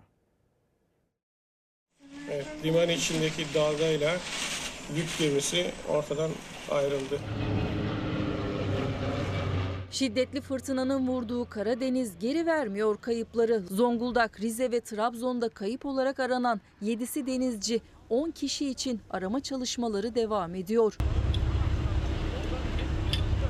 Türk bayraklı Kafkametler adlı kuru yük gemisi 19 Kasım günü Trabzon açıklarında fırtınada mendireye çarptıktan sonra batmış. Havadan, karadan ve denizden başlatılan arama çalışmalarında 12 kişilik mürettebattan 5'inin cansız bedenlerine ulaşılmıştı.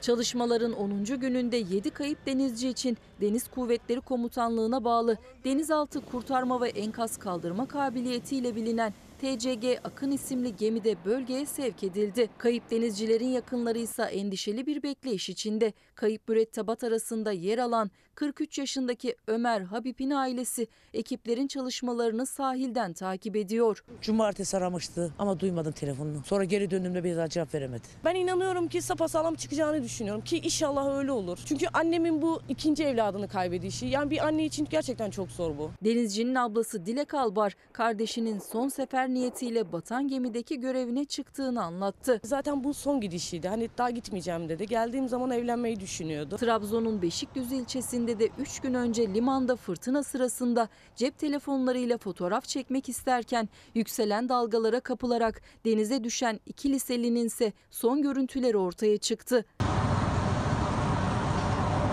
Fen Lisesi öğrencisi 16 yaşındaki Uğurcan Korkmaz'la Emir Berke Aşık bir vatandaşın karşı binadan kayda aldığı o anlarda dalgaların vurduğu limanın uç kısmında bayrak direğinin altında görülüyor. Denizde kaybolan liseli iki genci 40 kişilik bir ekip arıyor. Ne söylesek boş. İki tane evladımız dün okula gelmediler. Bildiğimiz bu.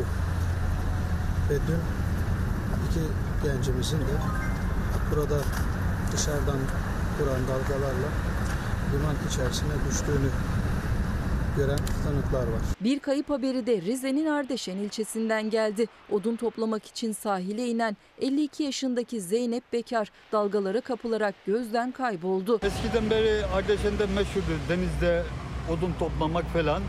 E, Bizim bir şeyimiz yoktu ama hanım boşta kaldı. Ara sıra iki günden beri kaçamak benden kaçamak gidiyordu. Toplamaya gidiyordu yani. En son işte gitti çıkamadı. Bekliyoruz. Allah'tan ümit kesilmez. Ailesinin kayıp başvurusu üzerine başlatılan arama kurtarma çalışmalarında sahilde kadına ait tek çizmeye ulaşıldı. Dalgıç polisler dev dalgaların risk oluşturması nedeniyle arama yapamadı. Kayıp kadın karadan gözlemle aranıyor.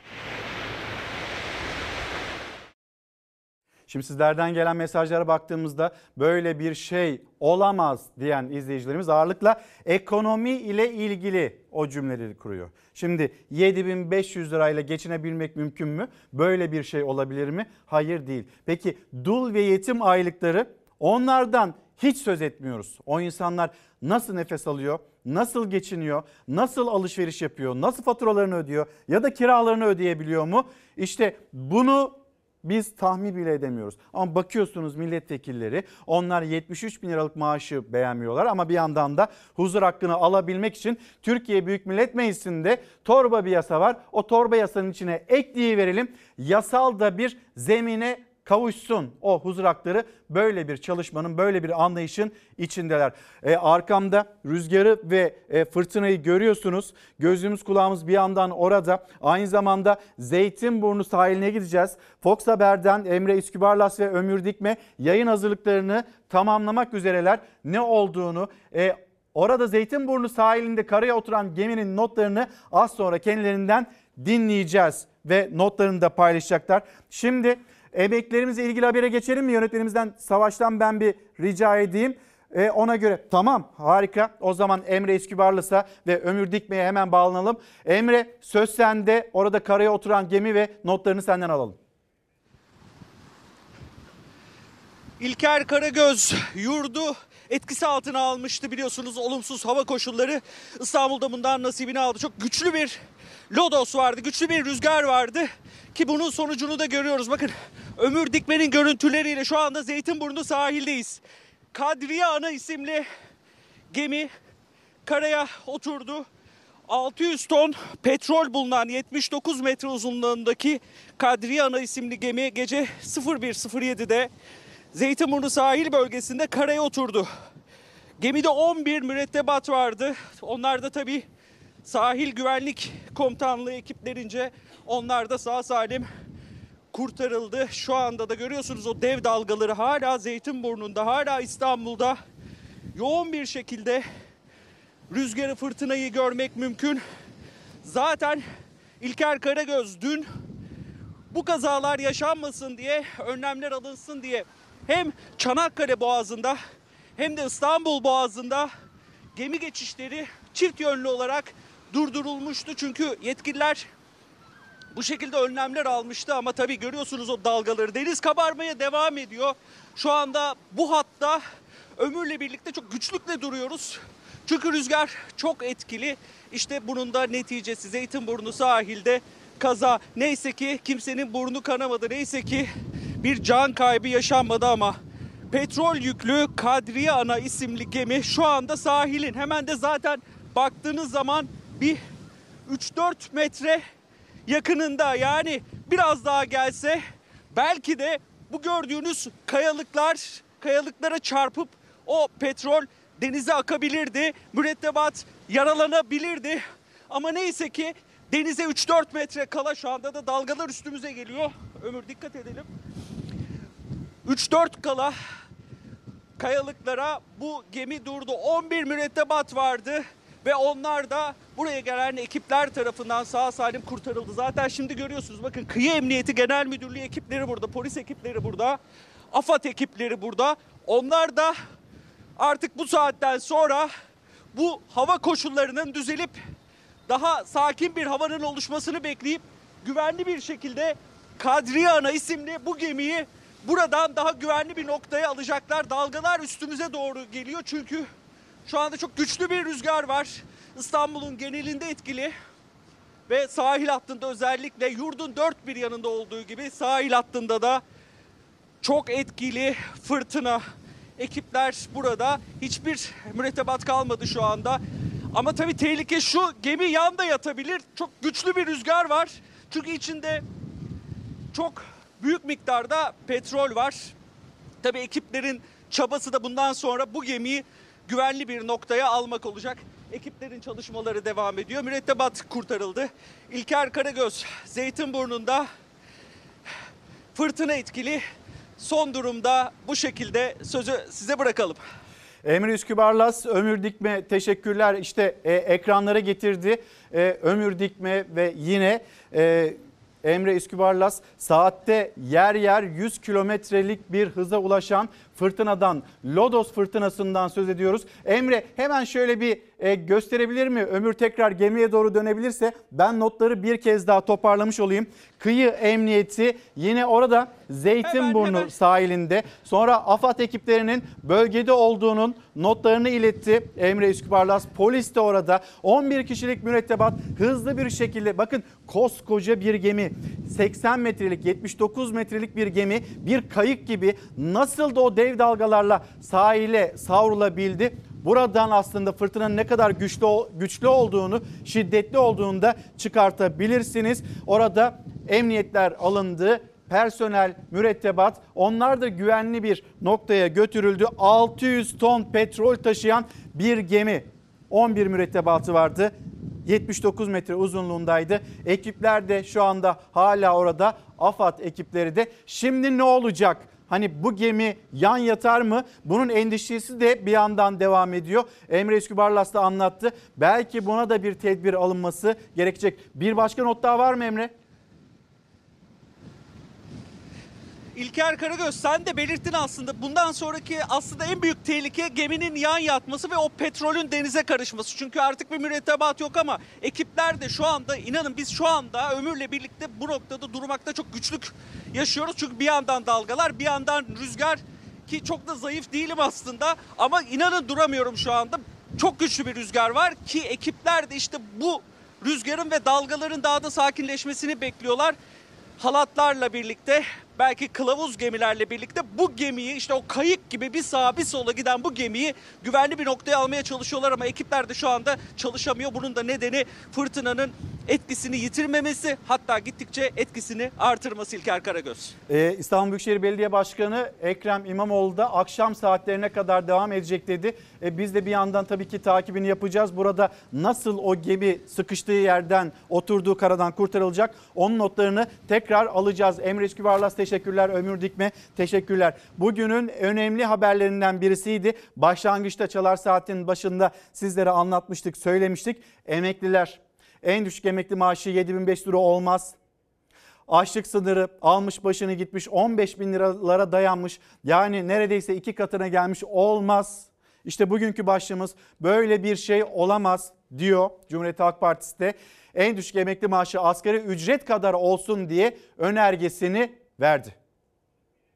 Ne kadar maaş alıyorsun? Yedi buçuk. Yedi buçuk suya, alatriye gidiyor. Doğal gaza ayda bir buçuk verirsem ben geçinemem. Yarı yakıyor, yarı yakmıyorum. Akşam sekizden sonra yakıyorum. Dokuz dedim mi kafa diyorsun. Gündüzün yakamazsın. Ama şöyle oturursun he. Ödeyemediğimiz faturaları yapıyoruz arkadaşlar. Ve ana muhalefet CHP düğmeye bastı. 7500 lira olan en düşük emekli maaşının asgari ücret seviyesine çıkarılması için önergesini verdi. Emekliler hangi markette ne indirimde peşindeler? Maaşımızı artırsın ki bizim alım gücümüz olsun. Plan Bütçe Komisyonu'nda düzenlemenin torba yasaya eklenmesi için Cumhurbaşkanı Yardımcısı Cevdet Yılmazsa Ocak ayında yapılacak en düşük emekli maaşı düzenlemesi için pek de umutlu konuşmadı.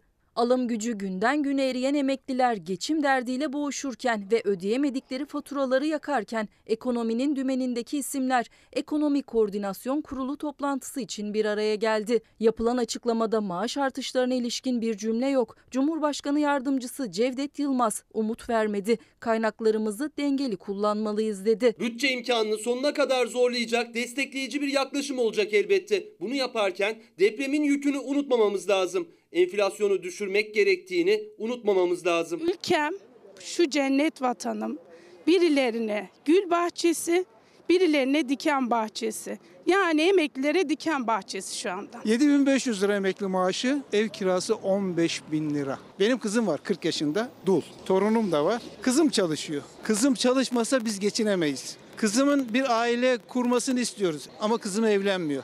Evlendiğinde biz aç kalacağız. Emeklilerin uzun süredir dile getirdiği talep en düşük emekli maaşının asgari ücret kadar olması CHP önergeyi Plan Bütçe Komisyonu'na getirdi. Bu talep daha önce iktidar duvarını aşamamıştı. Şimdi aşar mı? Gözler ekonomi yönetiminde. Esas olan bizim vatandaşımızın satın alma gücünü arttırmamız. Cumhurbaşkanının sende vicdan var mı diye seslendiği ev sahibi o haberimiz de hazır. Fakat milyonlar geçinemiyor. Siyasetin siyasetçinin kurduğu cümlelere bakalım mı? Bakın AK Parti Grup Başkan Vekili Muhammed Emin Akbaşoğlu iktidardan maaş artışları açıklaması dedik başlık olarak. Yılbaşında emekli çalışan ve memurlarla ilgili gerekli düzenlemeleri de maaş artışları noktasında ortaya koyacağız. Zaten öyle. Zaten her yıl başında öyle olur. Yani burada bir şey söylenmiş gibi ama hiçbir şey söylenmiyor. Devam edelim. Bir de Çalışma Bakanı'na bakalım kendisi ne söylüyor. Belki oradan bir çıkarım yapabiliriz. Gerçi söylüyor. Cumhurbaşkanı bambaşka bir cümle kurduğunda Sayın Cumhurbaşkanlığımızın takdirleriyle diyerek de müjde veriyor Sayın Bakan. Politikalarımız sekteye uğrasa da 3 nokta detaylandıralım. Normal şartlar altında 1'e 10 verim alabileceğimiz ekonomik ve sosyal politikalarımız tüm dünyanın içerisinde bulunduğu olağanüstü şartlar sebebiyle bütün dünya olağanüstü şartlar içinde yalnız gıda enflasyonu bir tek Türkiye'de yükseliyor. Yani bütün dünya bir zorluğu, kıtlığı yaşıyorsa, enflasyonu yaşıyorsa da bizim memleketimizde resmi verilerde %65'lerde daha da ileri gidecek. E, dünyada ortalama OECD ülkelerinde %8,5. Yani bir şey söyleniyor ama rakamlar da o cümleleri doğrulamıyor. Peki dünyanın içerisinde bulunduğu olağanüstü şartlar sebebiyle sekteye uğrasa da asla yolundan şaşmıyor ve ilkelerinden taviz vermiyoruz ilkelerimizden diyor Sayın Bakan. İnsanı yaşat ki devlet yaşasın şiarı ise bizim en önemli ilkelerimizin başında geliyor. Zaten bu memleketin insanları da bizi yaşatın diyor. Bizim yaşayabilmemiz için, bizim nefes alabilmemiz için bizim insan gibi e, koşullarda maaşlara ihtiyacımız var diyorlar. Gelelim Özgür Özel vakıfların 9 kat zammını sordu Cumhurbaşkanına. Sende vicdan var mı diyerek. 2500'lük kirayı 7500 lira yapıyorlar. Sende vicdan var mı diye sordu. İnsaf 2500'den 7500'e evin kirasını çıkarmak. Ama ben o ev sahibine herhalde o da şimdi dinliyordur beni. Sende vicdan var mı diye sormak durumundayım. Vakıflar Genel Müdürlüğü 9 kat zam yapıyor. Şimdi Erdoğan'a soruyorum. Sende vicdan var mı kardeşim? Cumhurbaşkanı Erdoğan'ın ev sahibi kiracı anlaşmazlığı çıkışında bir ev sahibini hedef aldığı sözlerine CHP lideri Özgür Özel'in yanıtı. Özel, Kültür ve Turizm Bakanlığı'na ait Vakıflar Genel Müdürlüğü'nün konutlarında oturan kiracılarına yaptığı büyük zammı hatırlattı. 2 bin liralık kiramızın 18 bin liraya çıkartıldığını duyunca tüm site olarak yani ne yapacağımızı şaşırmış durumdayız. 2125 lira aylık kiramızdı. 18 bin lira olacağını öğrendik. Büyük bir şok içerisindeyiz. Bu soğukta sokağa atılmak istemiyoruz. Kültür ve Turizm Bakanlığı'na bağlı Vakıflar Genel Müdürlüğü'nün yani devletin konutlarında oturan kiracılar ortalama 2 bin lira kira ödüyordu. Vakıflar Genel Müdürlüğü kiracılarına ihbarname gönderdi. 1 Ocak 2024 itibariyle kiranın 18 bin liraya çıkacağını söyledi. Yani bakanlığın genel müdürlüğü devletin koyduğu %25 sınırını dikkate bile almadan %900'e varan zam yaptı. Cumhurbaşkanı %300 zam isteyen ev sahibine vicdanın var mı diye sorduktan sonra. Sende vicdan var mı diye sormak durumundayım. Kanun var diyor yüzde 25'i aşamazsın diyor. 1'e 3 arttırmış diyor. Bağırıyor çağırıyor. Vakıflar Genel Müdürlüğü 2 bin liradan 1 Ocak itibariyle 18 bin liraya çıkararak 9 kat zam yapıyor. Hatay Arsuz'da konutlar bir de deprem geçirmiş insanlar. Erdoğan'a soruyorum. Sende vicdan var mı kardeşim? CHP lideri Özgür Özel de ihbarname gönderilerek zam bildiriminin yapıldığı Hatay Arsuz'da devlete ait konutlarda oturan kiracıların sesini gündeme taşıdı. Erdoğan'a sende vicdan var mı diye sordu. Şimdi Dilan Polat. Dilan Polat cezaevinden e, cezaevine girdikten sonra ilk kez konuştu. Bir röportaj verdi. Oda TV'ye verdi o röportajı ve dedi ki burada günler zor geçiyor. Başka neler söyledi? Bir pişmanlığı var mı mesela Dilan Polat'ın? Dinleyelim. Bunlarla ne yapacağız mesela? Dilan Polat'ı tanıyan şu an bunların ne, ne yarayacağını bilir. Burada günler zor geçiyor. Zaman zaman çok sakin oluyorum. Zaman zaman yoğunlaşıp ağlıyorum. Vaktimin bir kısmını kendimi anlamakla, tanımakla geçiyor. Gözyaşlarımın bir kısmı özlemden kaynaklanıyor. Varsa bizim devletimize bir borcumuz, cezası neyse ödeyeceğiz. Bu konuları ihmal etmişiz. Bundan dolayı tabii ki mahcubuz. Tek bir sıkıntı var. Engin'in bana ses ve nefes alması lazım. Çünkü niye biliyor musun? Nefesim tıkanıyor burada. Engin bana enerji al. Kara para aklama, vergi kaçırma, haklarındaki suçlamalardan sadece ikisi. Dilan Polat, ihmal etmişiz, mahcubuz. Borcumuz neyse ödeyeceğiz dedi.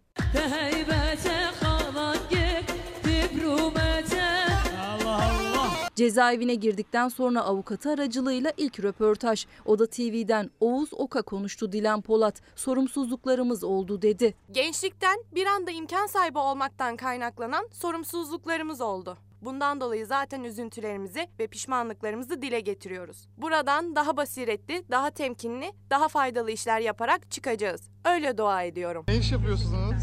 Kocamın karısıyım. Turkish Dollar Woman.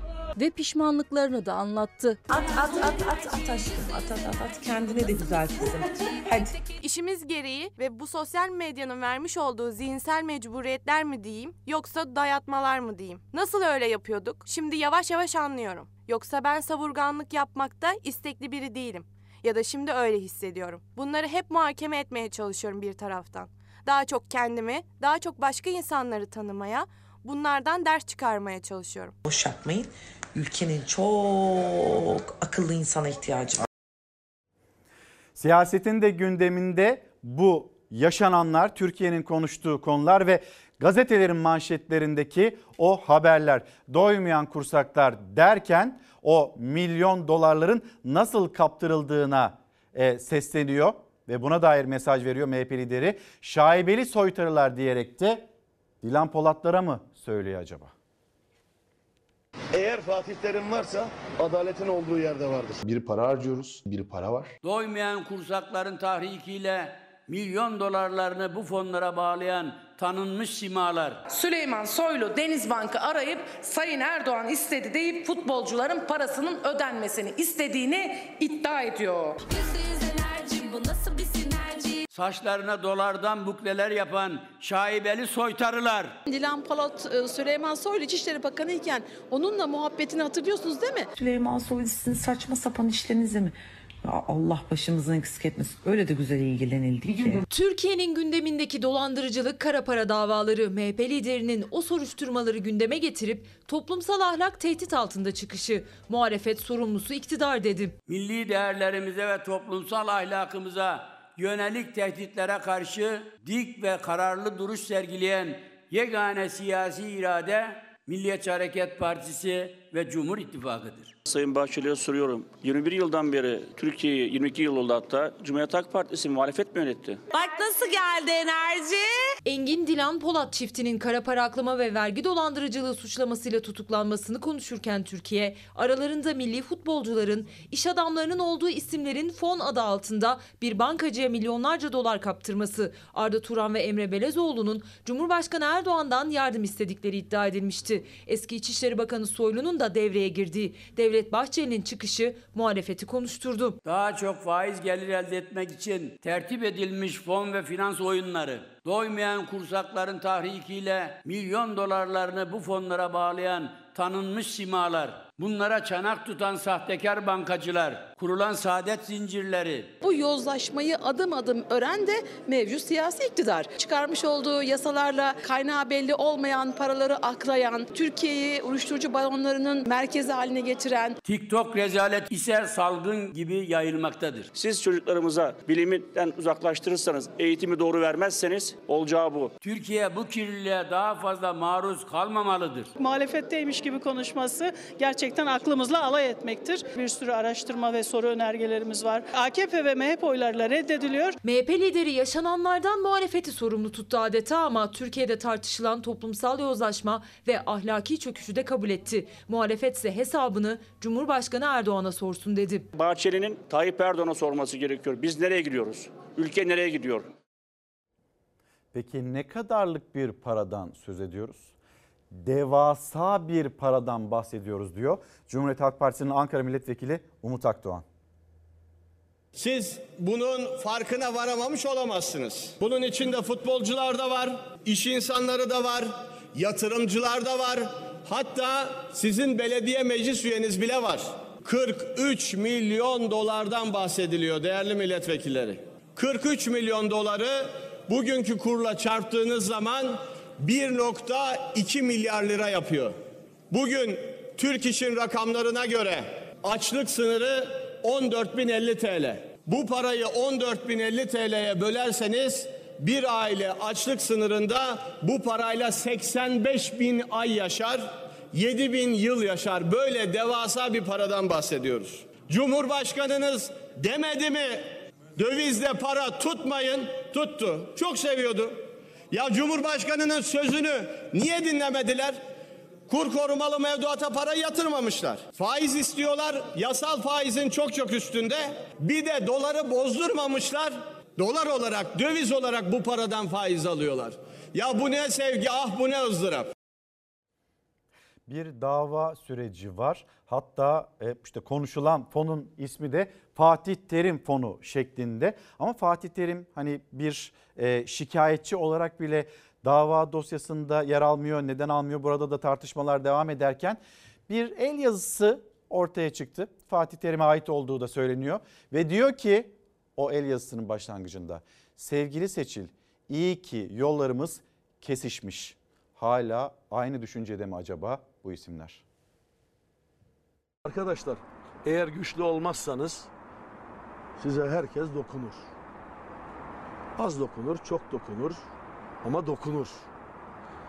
Dokunulmaz olmak için güçlü olmak lazım. Sevgili Seçil, ilk yollarımız kesişmiş. En ufak detayına kadar düşünülmüş harika hafta sonuydu. Bir kez daha sonsuz teşekkürler. Fatih Terim ve eşi tarafından çok sayıda ismi Fatih Terim fonu adı altında dolandırdığı iddia edilen banka müdürü Seçil Erzan'a yazıldı bu not. Erzan'ın Bozcaada'daki evine yaptıkları ziyaretten sonra teşekkür notuydu. Fatih Terim iddianamede yer almıyor. Seçil Erzan banka yönetimini, banka yönetimi ise Fatih Terim'i yaşananlardan haberdar olmakla suçluyor. Toplantıda bulunan söz konusu teknik direktör kızım gibi benimsediğim evimize giren çıkan Seçil Erzan'ın bu yaptıklarını anlayamıyorum. Kaybım olmakla beraber miktarını bilemiyorum gibi beyanlarda bulunmuştur. Mağdurlara verdiğim tüm evrakları bankada sistemde düzenledim. Banka başından itibaren durumdan haberdardır. Kamera kayıtları ve yazıcıdan çıktı alınırken her şey banka hafızasında yer almaktadır. Yani banka bir şey bilmediğini söyleyerek kendisini kurtarmaya çalışmaktadır. What can I do?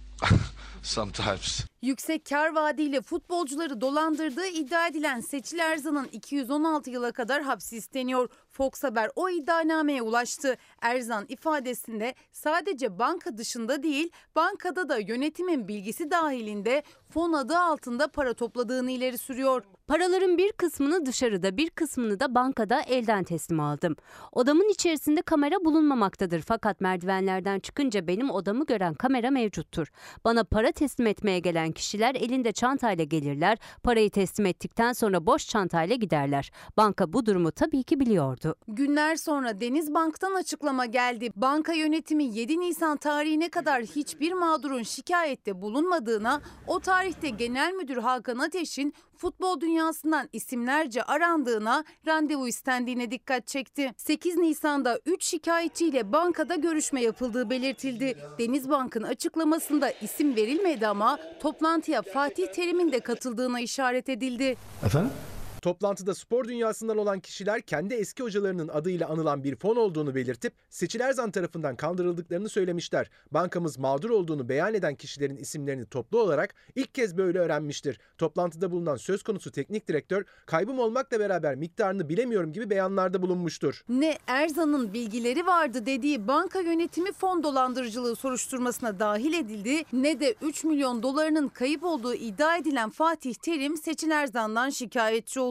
Karşılıklı açıklamalarla çember genişlerken bu GPS cihazı görüntüsü de dosyaya girdi. Seçil Erzan iş insanından aldığı parayı futbolcu Semih Kaya'ya vermişti. Çantadan sinyal gelince içinde takip cihazı olduğunu fark ettim. Seçili arayıp haber verdim. Takip cihazı sayesinde parasının fona değil Semih Kaya'ya gittiğini anlayan iş insanı Atilla Baltaş 7 Nisan'da savcılığa suç duyurusunda bulundu. O tarihin futbolcuların bankadaki toplantısından bir gün önceye denk gelmesi de dikkat çekici. Yazıklar olsun. Söyleyecek başka hiçbir kelimem yok. O kadar sinirli ve moralim bozuk yani. Hiç tadım yok yani.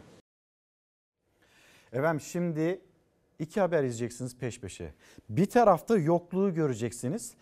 Diğer tarafta hatta gösterelim. Bir tarafta yokluğu göreceksiniz. Tehlikeli ama ne yapalım? Biz burada yaşamak zorundayız diyen depremzedeyi göreceksiniz. Diğer tarafta gelsin diğer haberimiz ve başlığı diğer tarafta da yokmuş gibi davrananları. Önce deprem bölgesindeyiz. Burada mutfak görüyorum. Burada sedir var. Bu minderleri mi seriyorsunuz yere? Yatıyorsunuz. Ama burada kömür yakıyorsunuz. Kışın rüzgarlı da hava. Tehlikeli de aynı zamanda. Kaç aydır bu e, çadırdasınız? 6 aydır. 6 aydır. Çadırda kalan yok Osmaniye'de diyenlere burada çadırdan sesleniyorum ben. Osmaniye'nin Serinova köyündeyiz şu anda. Bu aile dört çocuğuyla çadırda yaşam mücadelesi veriyor. Kaç kişisiniz bu çadırın Altı. içinde? 6 Altı. kişisiniz. 4 çocuk var. Dört çocuk aynı. Çocukların üçü okula mı Evet, üçü gidiyor? okula gidiyor. Bir de zaten ufak. 4 yaşında ufak. Küçük. Buradan Aile ve Sosyal Politikalar Bakanlığı'na sesleniyorum. Ee, Bu ailenin e, devletin yardım elini görmesi gerekiyor, hissetmesi gerekiyor. Şimdi de yokmuş gibi davrananlar. Ama onlarla ilgili soruşturma da var. Alo Tayyar Bey. Ay bunlar ne böyle bayıldık biz. Bayıldık bayıldık hediyelere bayıldık. Valla ben de bilmiyorum Evet. ne kadar kazandığını. Ee, Haksız Tayyar Bey. Bayağı bunun için hesap yapmak lazım. Güzellik merkezi, pahalı hediyeler, lüks yaşam, Dilan Polat ve Engin Polat'la benzer yükselişleri bir süredir mercek altındaydı öz çiftinin. Fenomenleri operasyonlardan sonra yer sofrasında mütevazi paylaşımları çare olmadı. Özlem Öz ve Doktor eşi Tayyar Öz için de soruşturma başlatıldı. Bir diğer sofrada Şampiyonlar Ligi diye paylaşılan bu fenomen sofrasıydı. Savcılık Dilan Polat'ın da bulunduğu bu fotoğraftaki tüm isimler için yurt dışı çıkış yasağı talep etti. Para çok para çok.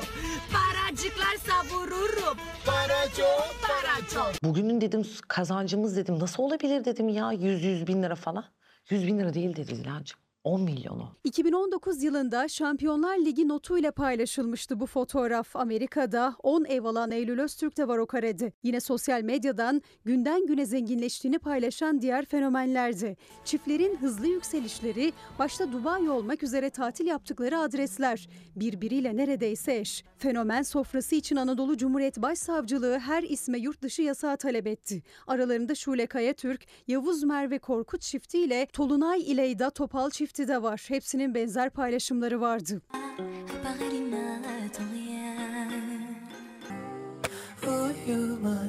Masadaki 12 isim için istenen yurt dışı çıkış yasağı talebi Eylül Öztürk'ü de kapsıyor ama geçtiğimiz yıllarda Amerika'ya yerleştiler. İşte gezeceğiz, tolacağız öyle çıktık. Bundan sonra e, dünyanın her bir ülkesine gidip Bunlar zengin düşman insanlar. En sevmediğimiz fenomeni bipleyelim. Bip.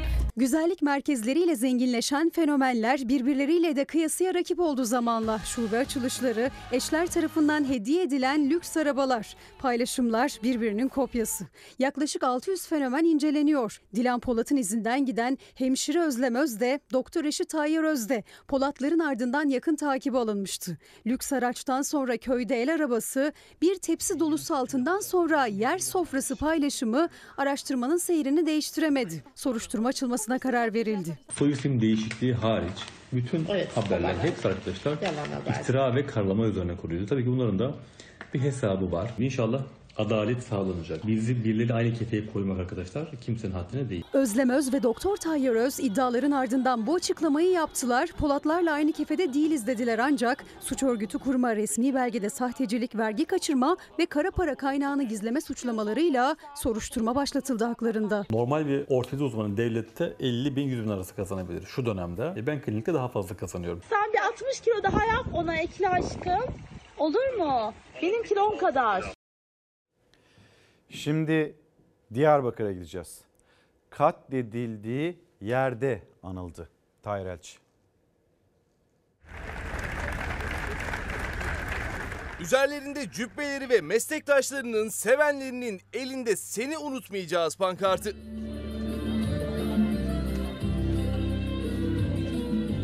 ...28 Kasım 2015'te Diyarbakır'ın Sur ilçesinde dört ayaklı minarenin önünde katledilmişti Tahir Elçi. Anıldığı yerde orası oldu. Biz acılarda çoğalan, acılarda bir araya gelen bir ülkeye dönüştürüldük. Bizi balık gibi susturmak isteyenler. Biliniz ki biz adalet arayanların, zulme uğrayanların, acı çekenlerin, damla damla umutlarından mütevellit, gece gündüz demeden içinde yüzdüğümüz uçsuz bucaksız bir denizimiz var. Tahir Elçi Vakfı ve Diyarbakır Barosu'nda düzenlenen anma törenine milletvekilleri de katıldı. Üzerinden 8 yıl geçti. Adalet yerini buldu mu peki? 8 yıldır Buraya gelirken girdiğimiz şu sokağın başından itibaren adımımı ilk attığım andan itibaren bir utanç bütün benliğimi sarıyor beni. Ancak bu utanç aslında bana ait olmamalı. Bu utanç gözlerin önünde, kameraların önündeki bir cinayeti bilerek, isteyerek aydınlatmayanların utancıdır. Benim utancım olmamalıdır bu utanç. Bu benim utancım olmamalıdır diyor Türkiye Barolar Birliği Başkanı Erinç Sakan. Bu arada Tahir Elçi cinayeti araştırılsın önergesi AK Parti ve MHP'nin oylarıyla reddedildi. Şimdi iki kitap Düşleri Masmavi Çocuklar, Cahit İnce Fikir başka kitaplar da var onları da birazdan göstereceğim. Sonra Ahıska, Trakya, Ankara, Kafkasya ve Trakya'dan e, iki göç yolunun hikayesi Berk Yüksel'in çalışması ekranlarınızda. Sıradaki haber reklamlara da böyle gidelim. Güzel bir haberle gidelim. E, gururlandıran bir haberle gidelim. Rahmi Koç Bilim Madalyası Profesör Doktor Ayşe Zarakola. Özellikle Cumhuriyet'in 100. yılında bu ödülü almaktan çok onur duydum, çok gururlandım. Ee, umarım bana verilen bu madalya aynı zamanda uluslararası ilişkiler ve e, tarihsel sosyoloji alanlarında çalışan genç arkadaşlara da e, motivasyon olur. Türkiye'nin yetiştirdiği evrensel bilgi birikimine katkıda bulunan başarılı bilim insanlarına verilen Koç Üniversitesi Rahmi Koç Bilim Madalyası bu yıl 8.si düzenlenen törenle Cambridge Üniversitesi'nde Uluslararası İlişkiler Profesörü ve Emanuel Kolej'de Siyaset Bilimi Araştırmacısı olarak görev yapan Profesör Doktor Ayşe Zarakol'un oldu. Türkiye'den bir akademisyen için Rahmi Koç Bilim madalyasına layık görülmekten daha büyük bir onur olamaz. Ben bu madalyayı alan genç kızımızı e, kutluyorum ve kendisine e, büyük başarılar diliyorum. Bir yıl fen, mühendislik ve tıp, takip eden yılda iktisadi, idari, sosyal, insani bilimler ve hukuk alanlarına odaklanan ödül, evrensel bilgi birikimine üst düzey katkıda bulunmuş, 50 yaşını aşmamış bilim insanlarına veriliyor. Bu madalya Türkiye'den çıkmış önemli bilim insanlarımızın dünya çapında tanınan çalışmalarının ana vatanımızda da tanınmasını sağlıyor ve bize olan bağlarını daha da güçlendiriyor. Koç Üniversitesi Rahmi Koç Bilim Madalyası'nın bu yılki sahibi 2013 yılından bu yana Cambridge Üniversitesi'nde Uluslararası İlişkiler Profesörü ve Emanuel Kolej'de Siyaset Bilimi Araştırmacısı olarak görev yapan Profesör Doktor Ayşe Zarakol. Son kitabım Batı'dan önce uluslararası ilişkiler e, tarihini 13. yüzyıldan ve doğudan başlattım. Gençlere tavsiyem güvendikleri fikirleri varsa çekinmeden peşinden gitsinler. Ülkemiz sosyal bilim laboratuvarı gibi hem de Batılıların göremediği birçok şeyi görebiliyoruz.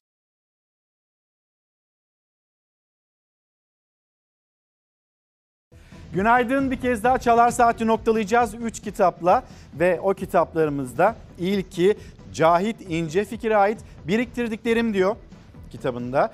Düşleri masmavi çocuklar yine Cahit İnce Fikir'e ait şiirler, yazılar kitabı. Ah ne oldu ya? tamam canım bir daha. Aman hadi be tamam.